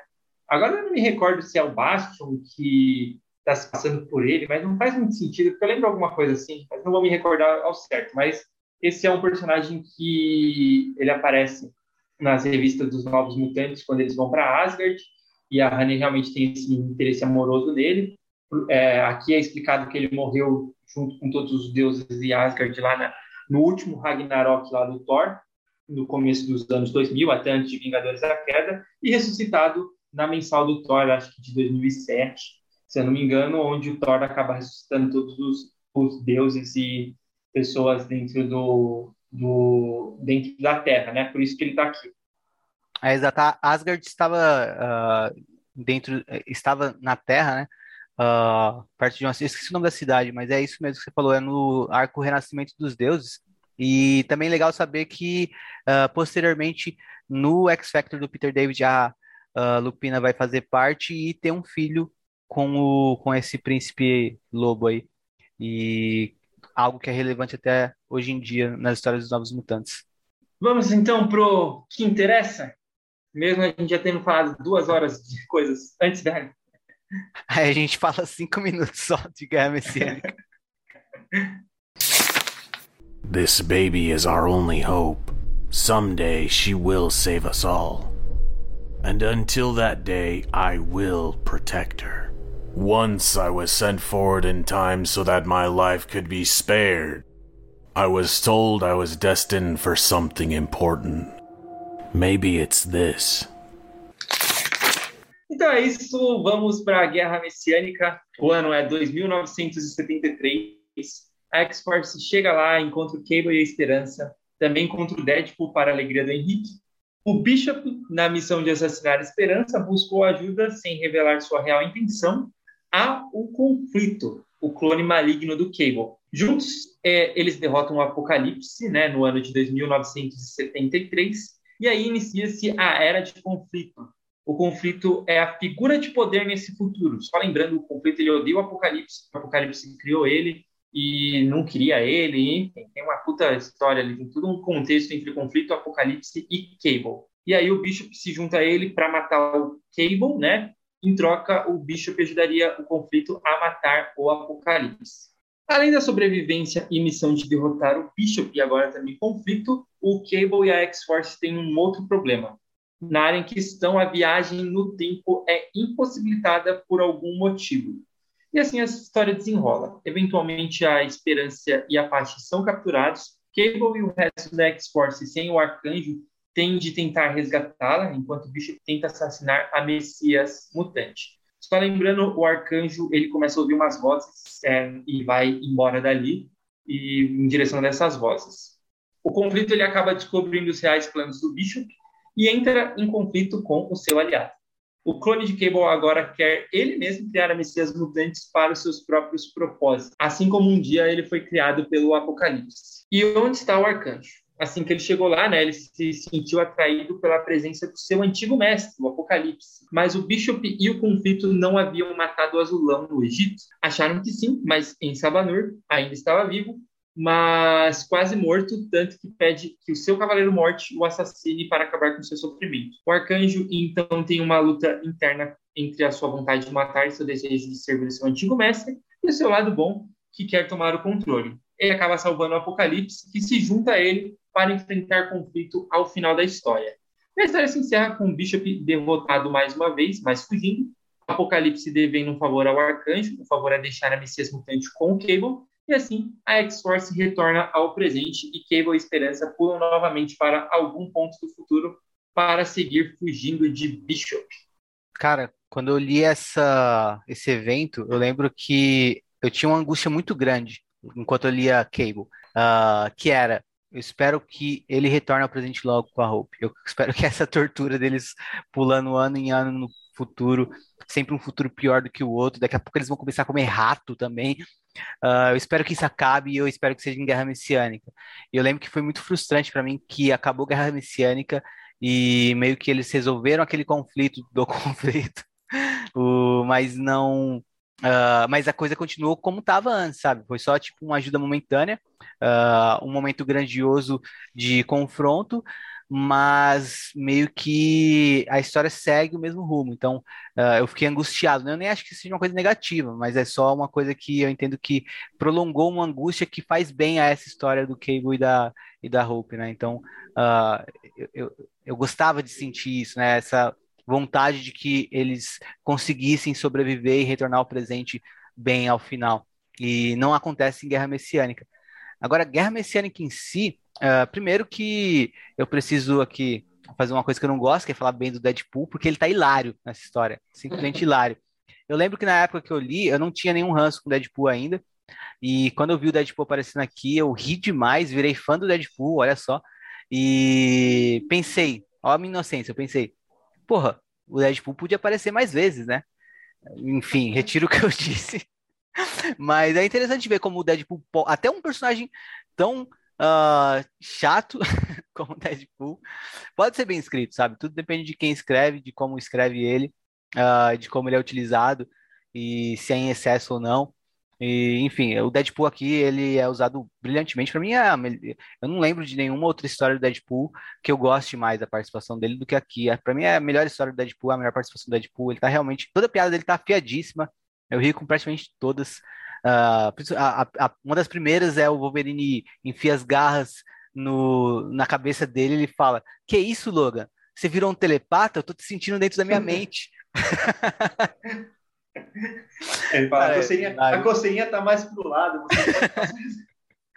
é, e... É, e, só, e só lembrando que o Deadpool, ele tá aí, né, não porque ele viajou no tempo, porque ele sobreviveu a todas as é. tragédias que o Bishop teve no, fez no, no mundo. Ele, ficou, ele se trancou dentro de um, de um frigorífico, porque de acordo com ele, se deu certo para Indiana Jones, porque não daria certo para ele. Se bem que ele nem lembra quem é Indiana Jones. Não, ele fala Harrison Ford, porque ele tá sempre é, o, o congelamento do Han Solo, eu acho. Mas é hilário. Eu acho que eu acho que não, é por causa que tá vindo a, a não sei, pode ser isso ou também pode ser também na, na, no filme do Indiana Jones que que tá com uma bomba nuclear e ele se tranca dentro de uma geladeira. Ah, eu não, eu não, eu tenho essa Pode ser os dois, na verdade. O Indiana Jones. Mas enfim, o é, isso daí eu tinha que fazer, né? ser justo com o Deadpool. Aqui ele foi brilhante, parabéns. Uh, ganhou o selo Henrique de qualidade. Mas para além disso, eu acho que é uma história muito boa, porque é o momento que finalmente o Cable perde a Hope, né? Então ele precisa. E aqui, para mim, também, os, os desenhos do Olivetti, eles estão uh, no seu melhor, sabe? Então, estão super melhores trabalhados. E uma coisa que eu acho uh, particularmente uh, muito positiva para essa história é como ele trabalha bem o, o, o, sentimento do Cable, principalmente quando ele perde a Hope. Ele fica assim, uh, completamente. O Cable, para mim, sempre foi uma figura, por mais que ele seja truculento, violento e range os dentes, para mim ele sempre foi uma figura calma, sabe? Uhum. É, pelo menos uh, eu não sou um grande leitor de Cable dos anos 90, né? Mas nas histórias que eu vi do Cable, ele sempre parecia uh, ser uma pessoa fria, calculista, um plano. Com um plano a ser executado, e aqui ele estava completamente uh, assustado. Então foi, é, foi muito uh, incrível ver o que estava em jogo para ele, como ele se relacionava com aquilo e como ele deixava de ser frio e se tornava mais envolvido emocionalmente com os acontecimentos por conta disso, né? E também é legal quando a, quando a, a Esperança confunde o conflito achando que ele é o, o, o próprio Cable, né? Uh, até porque, sei lá, acho que o Cable nunca contou para ela a possibilidade de gêmeos ou clones, então normal ela reagir daquele jeito também e ela aos poucos se percebendo que ele não é. Uh, eu, acho, eu acho zoado quando o Apocalipse pede piedade para o anjo, eu acho que o Apocalipse mesmo naquela situação não faria isso, mas eu relevo. e eu acho legal também como o anjo consegue superar o lado negativo dele e uh, ter, ter piedade com o Apocalipse e agir com o Apocalipse de um jeito que o Apocalipse não agiria com ninguém. Enfim, eu acho uh, muito bom essa questão também do anjo. E, cara, é é, eu, eu, gosto bastante de Guerra Messiânica. não acho que tenha a mesma qualidade de Complexo de Messias ou Segundo Advento, longe disso. Para mim é o, é, é, o menos bom dos três. Mas eu gosto bastante e eu gosto bastante desse uh, sentimento de urgência que tem na, na, na, na história que vem desde Complexo de Messias e é potencializado dentro de Guerra Messiânica. Uh, e também eu acho que é um pouco repetitivo na ação. Uh, as cenas de ação são isso também é uma crítica a Cable no geral, né? Uh, e principalmente as cenas com o Bishop. O Bishop sempre tá a ponto de matar a Esperança. É só ele puxar o gatilho e ele não mata. Por algum motivo, alguém sempre intercede. Então fica, acaba sendo um pouco repetitivo. Você acaba esperando. Ah, tá bom. Agora o Bishop tá apontando a arma pra Esperança. Vai vir alguém e vai impedir ele. Tipo, deve, deve ter uns 20 momentos que o Bishop aponta a arma pra Esperança pensando, ah, agora vai. E aí você vê no pensamento dele, desculpa, criança, mas eu tenho que te matar uh, ou você vê algum pensamento desse tipo e alguém impede ele, né? Uh, acho que até em, em, dentro de Guerra Messiânica o conflito faz isso algumas vezes. Então acaba sendo um pouco repetitivo nesse sentido, mas uh, a história ainda se sustenta apesar desse ponto fraco. E eu gosto de como que a conclusão da coisa se dá pela cena do anjo, que parece uma coisa jogada, né? Parece uma coisa bem uhum. à parte, só que é muito importante para a conclusão, porque o Apocalipse é vital para eles derrotarem o conflito. E o Apocalipse ter de retribuir o favor, uh, uma vida por uma vida, né, a dele pela da Messias mutante, ele desiste de o que aconteceria, uh, que seria ele brigaria contra os contra a X-Force e o Cable para ficar com a Messias Mutante. Uh, o que sobrou deles, né? Porque eles tomaram um cacete do conflito. E eles estavam fracos porque já tinha acabado o tempo, né? Uh, Também. E só que aí e, provavelmente o Apocalipse venceria. Uh, só que aí pelo repara, um membro da X-Force que uh, na teoria é criada para agir de maneira violenta e resolver os problemas de maneira violenta, ele conseguiu resolver toda a questão com o oposto disso, né? Sendo benevolente. Então, isso também é uma coisa bem interessante, né? De como, apesar de, de eh, eles estarem vivendo uma situação onde a violência parece ser a única solução, eles têm que constantemente uh, se manter em xeque e pesar o, que eles têm de fazer e refletir sobre o que eles têm que fazer, porque não é simplesmente se tornando um uh, matador violento que eles vão resolver tudo e, e que a saída seria isso. Não. Uh, por exemplo, a própria X-23, ela uh, tem uma menina lá que é até amiga dela, né, que está presa, servindo de bloqueio para eles não poderem pular no. os poderes dela servindo de bloqueio para eles não poderem voltar para o passado ou irem para o futuro, ela hesita em, em matar ela, e aí ela consegue entender melhor também porque o Wolverine uh, é, da, é da maneira que ele foi uh, ah, para ela na questão da Lupina e tal. Enfim, eu acho bem interessante como tematicamente a história continua sendo bem desenvolvida e como uh, ela é resolvida no final através de um ato de benevolência do arcanjo e não de um ato de violência não é se tornando completamente o vilão, por mais que às vezes você tem que fazer coisas que você não queira, que você vai assegurar o futuro, sabe? Você tem que realmente uh, refletir sobre o que você está fazendo.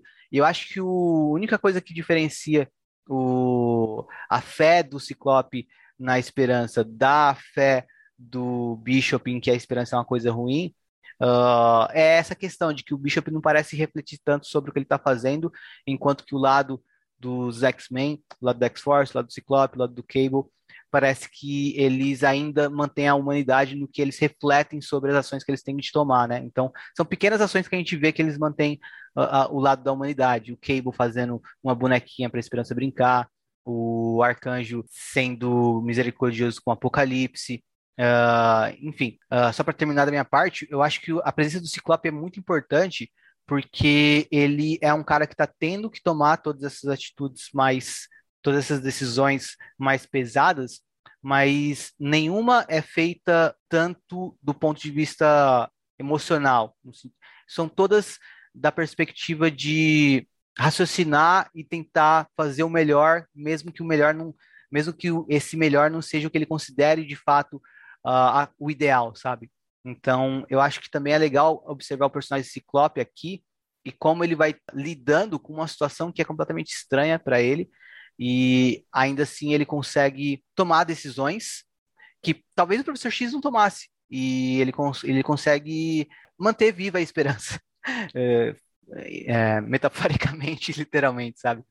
Então acho que também aqui é o ponto mais interessante de perceber a essa evolução do Ciclope nesse momento da cronologia X que vai desembocar no que a gente vai ver em Vingadores vs X-Men e no Ciclope Revolucionário lá na frente. Então, eu acho que também, por mais que seja um personagem coadjuvante, é um dos personagens mais importantes uh, dentro de Guerra Messiânica e dentro da revista X, do Cable e da X-Force. Sim, eu concordo com você nesse sentido do Ciclope. Aliás, o que você falou é aquela coisa, a gente pensa muito parecido.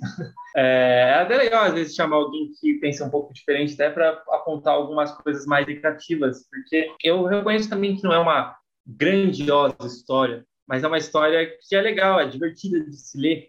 Ah, um ponto que talvez é, é, um incômodo meu é muito principalmente nos dois, é, nos dois desenhistas, né? O, o Crane, que estava desenhando a X-Force, desenha um negócio totalmente escuro. Aí você vai ler a parte do Cable e aí vira uma coisa totalmente clara, bem definida. Tem um... E aí esse lance deles é, serem muito distintos um do outro, ser uma coisa muito clara, uma coisa muito escura, é, é algo até meio, meio estranho quando você está lendo o crossover em si. Mas eu não acho que estraga em si a experiência. Agora, sobre a história em si, é, é, muito interessante ver a dinâmica do Cable com a X-Force, tipo, o que está acontecendo? Quem são vocês? A maioria ele nem conhece. Tipo, o Apache, eu tenho certeza que o Cable dá, é, confiaria a vida dele, porque quer não, Cable treinou o Apache. o Wolverine e o Cable, eles não se gostam desde sempre, tipo, um, um, eles sabem que são aliados, mas ao mesmo tempo eles não gostam um do outro. É, a X-23 o Cable não conhece, o Elixir o Cable não conhece, a Dominó o Cable também confiaria talvez a, a vida dele, mas ao mesmo tempo ele tem um pouco de desconfiança, mesmo com as duas pessoas que ele mais gosta né, na, na X-Force. Só que é muito interessante ao mesmo tempo. Ele não quer que ninguém chegue perto da Hope, só que durante a, a, a briga, a, a, primeira porradaria que tem, o Wolverine dá ordem para o Apache tirar a Hope dali e tal, e o, Cable fala: Eu sei que o Apache vai proteger a Hope com a vida dele, ou se precisar. Ele sabe que foi ele que treinou, sabe? Eu gosto do conflito aqui. Eu acho que o conflito ele nunca tinha aparecido tão overpower igual ele aparece aqui. E é interessante isso de lembrar que o conflito é, e o Cable em si, eles eram para ser um mutante perfeito, era para ser um mutante poderosíssimo, porque era isso que o Sinistro queria desde o começo. Por isso que ele reuniu o DNA Summers, né, do Ciclope, com o DNA da Jean Grey. Quando a Jean Grey morreu, por isso que ele criou o clone dela, porque ele queria que gerasse um filho através desses dois DNA, que nascesse o Cable e que ele fosse poderosíssimo. E o Cable seria poderosíssimo se ele não é, usasse o poder dele o tempo inteiro para suprimir o vírus que tem no corpo dele que foi infectado pelo Apocalipse. E o conflito não, o conflito é um clone do Cable que tem total poder da telecinese e da telepatia, quase tão forte ali talvez quanto a, a da Jean Grey, né, de telecinese e telepatia. E aqui você vê ele enfrentando a X-Force, é, enfrentando Bishop, tudo ao mesmo tempo, protegendo a esperança, raciocinando, né? É, é interessante você ver os, os, os quadrinhos do, do conflito logo depois que ele captura a esperança, ele fica tentando entender o que que está acontecendo. Quem que é essa menina que o Cable está protegendo? E aí o Bishop já tenta atacar ele logo em seguida e matar a esperança. Ele, ele é atacado pelas costas, ele já esperava que o Bishop ia trair ele, defende a esperança e ele fica, tá, quem é você, menina? É bem interessante ver todo, todo esse lance, né? E aí, enfim, termina com o arcanjo aparecendo. Eu até discordo de você no sentido de que você comentou que o não gosta que o Apocalipse implora para o arcanjo, né? Mas na verdade ele queria que o arcanjo chegasse perto dele para pegar o poder do arcanjo. Não era nem que ele queria que o arcanjo matasse ele. Ah, é verdade. É que ele estava fraco. Tava enganando. ele né? queria que o estava enganando o arcanjo. Só que o arcanjo ele acaba é, derrotando o Apocalipse primeiro, até porque o Apocalipse está muito fraco, e depois ele mesmo entrega o poder para o Apocalipse se recuperar. E aí eles estão naquela nave de tecnologia celestial lá que o, que o Apocalipse usava antigamente. E aí tudo, toda essa treta nesse futuro é dentro dessa, dessa nave. É legal também o, a one shot, né, que abre essa saga, porque ela mostra tudo da perspectiva do Ciclope. Cenas que a gente viu em X-Force com o Ciclope sendo vistas de mais perto, com mais informações, mostrando melhor a conversa dele com o Fera e mostrando a atenção que ele está naquele momento. Então é uma edição one shot que dialoga muito com a edição 6 de, de Cable que a gente viu lá, que é sobre o Ciclope também, né? E o, um momento também que eu acho bem legal é quando a Esperança aparece pela primeira vez nesse one shot, que é na verdade quando o Wolverine encontra com ela. O Wolverine está prestes a atacar alguma figura que ele farejou por ali, e aí quando ele olha quem é, é a Esperança. Aí aparece um quadro grande da Esperança olhando para ele, falando meio que oi, né, cenando. E é legal ver a reação do Wolverine, o jeito que ele é desenhado olhando para ela, falando what the fuck? E o Cable chegando depois com a arma apontada na cabeça dele e tal.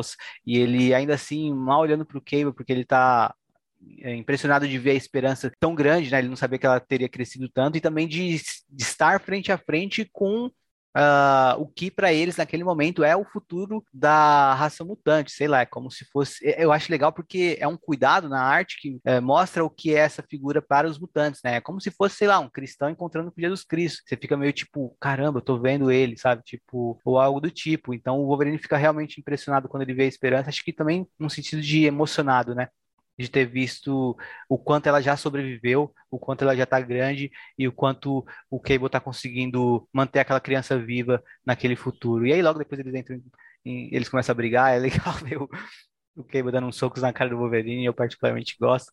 E é legal isso que você falou também, porque faz sentido, né? Eles sempre foram personagens que não se deram muito bem um com o outro, não souberam uh, nunca lidar bem um com o outro. Acho que é porque cada um percebe que uh, eles são, de certa forma, personagens que trabalham bem sozinhos e que tomam decisões individuais. E o Wolverine, por exemplo, provavelmente não gostaria de ser liderado pelo Cable, e o Cable não gostaria de tentar liderar o Wolverine, porque ele saberia que o Wolverine estaria o tempo todo questionando as ordens dele. O Cable não teria a paciência que o Ciclope teve para liderar o Wolverine, por exemplo. Então, uh, faz sentido os dois uh, brigarem tanto, discutirem e não se darem bem um com o outro. Cable tem inveja que as revistas do Wolverine vendem mais que as mensagens do Cable.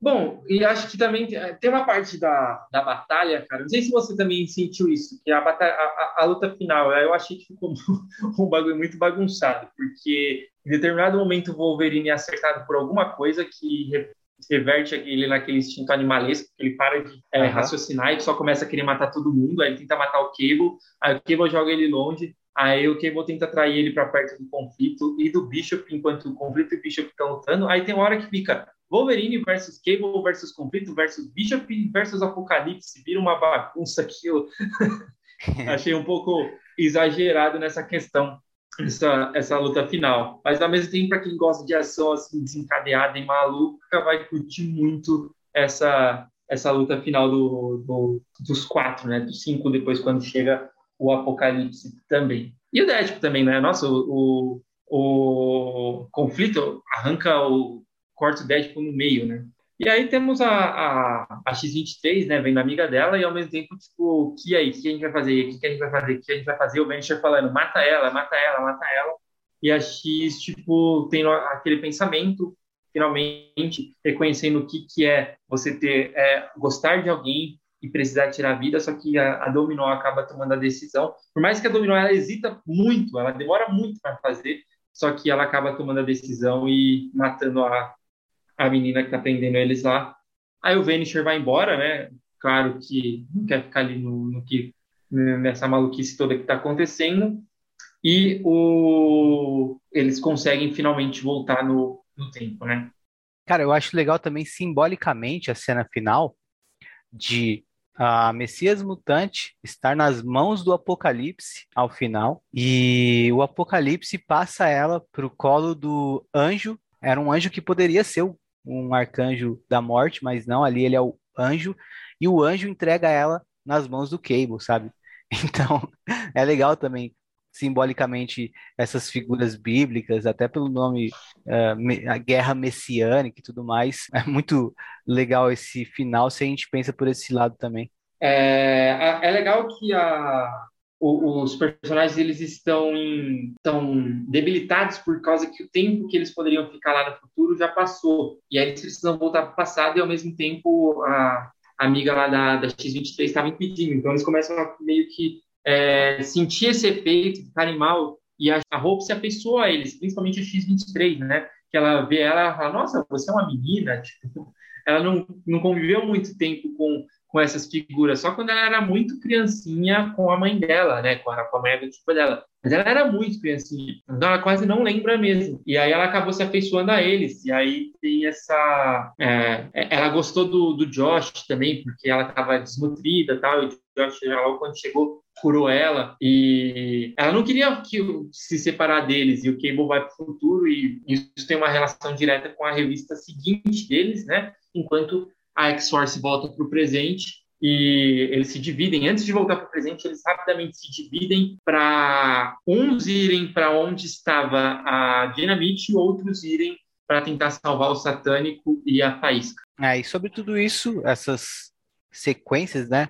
Uh, vocês vão ouvir por aqui no Topia X quando a gente voltar para fazer um episódio sobre Necrosha. Ah, não, na verdade, a sequência da X-Force, no caso, a gente, vocês vão ouvir quando a gente voltar para falar no episódio sobre Necrosha. E a sequência de Cable, uh, a gente não sabe ainda ao certo onde a gente vai encaixar, né? Se talvez no episódio de Necrosha, ou talvez como introdução ao episódio de Segundo Advento, uh, ou talvez se a gente faça um episódio mais curtinho com a conclusão de Cable, a gente vai ver ainda.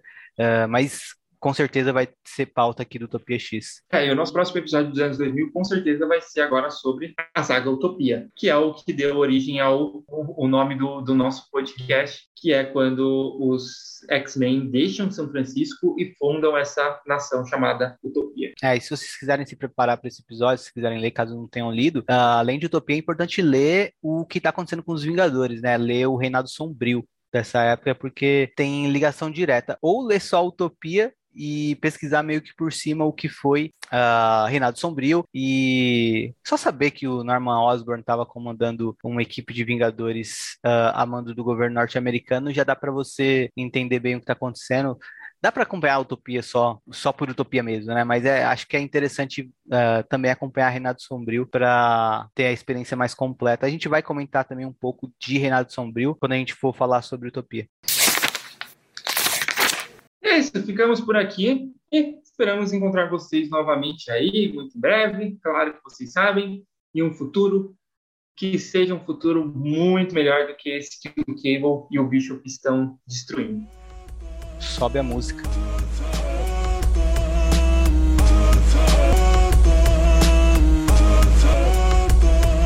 Yeah, in any future I will save you. In any timeline I will find you and raise you into the person the law made you. Pete Plato and uncave you. Go to war with messiahs to uncage you. Let the sky rain martyrs. More in great author than great father. Who's pain harder? Still dusted in the same starter. The windbreaker can't ain't your plane. Half brain monster.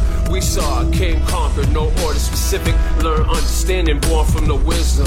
Follow the breadcrumbs, footnotes, and then some footprints. You thought I left young, I held son. Are we gods or not? My couple wildcat. Allah gave us a lot. We all we got. This rock could never drop. Climb through blood clots block. I, my love reach past the rock. Yeah, in any future I will save you. In any timeline I will find you and raise you into the person the law made you. Pete Plato it gave you. Go to war with messiahs to uncage. Yeah, I will keep you safe in any future. That's words to my soldiers. Word to my soldiers. I will keep you safe in any future. That's word to my soldiers. Word to my soldiers. Never spin the earth retrograde. My demo play open up first and you get to the better stage. You don't stress when I'm bent black. Respect the rage. It's like you expect the rage and accept the rage. I wish we were less afraid. Fuck the hegemonic, get demonic threat of Congress, but I know the lism on it. Thisism, thatism, classism, economics, academics, systemic. We need hooklophonics. Fuck college degrees. I got mine in the street. It's Mike bombing you with knowledge degrees. I love Gnostic to me, cause if we fall from grace, we climb back to the top of the tree.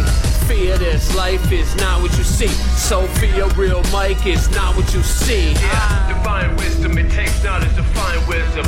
Understanding the power, refine wisdom. Motherfucker, job, knowledge, knowledge, that on peace to the God and the earth. Yeah, I will keep you safe in any future. That's words to my soldiers, In any future I will save you. In any timeline I will find you and raise you into the person the law made you. Pete Plato and uncave you. Go to war with messiahs to uncage you.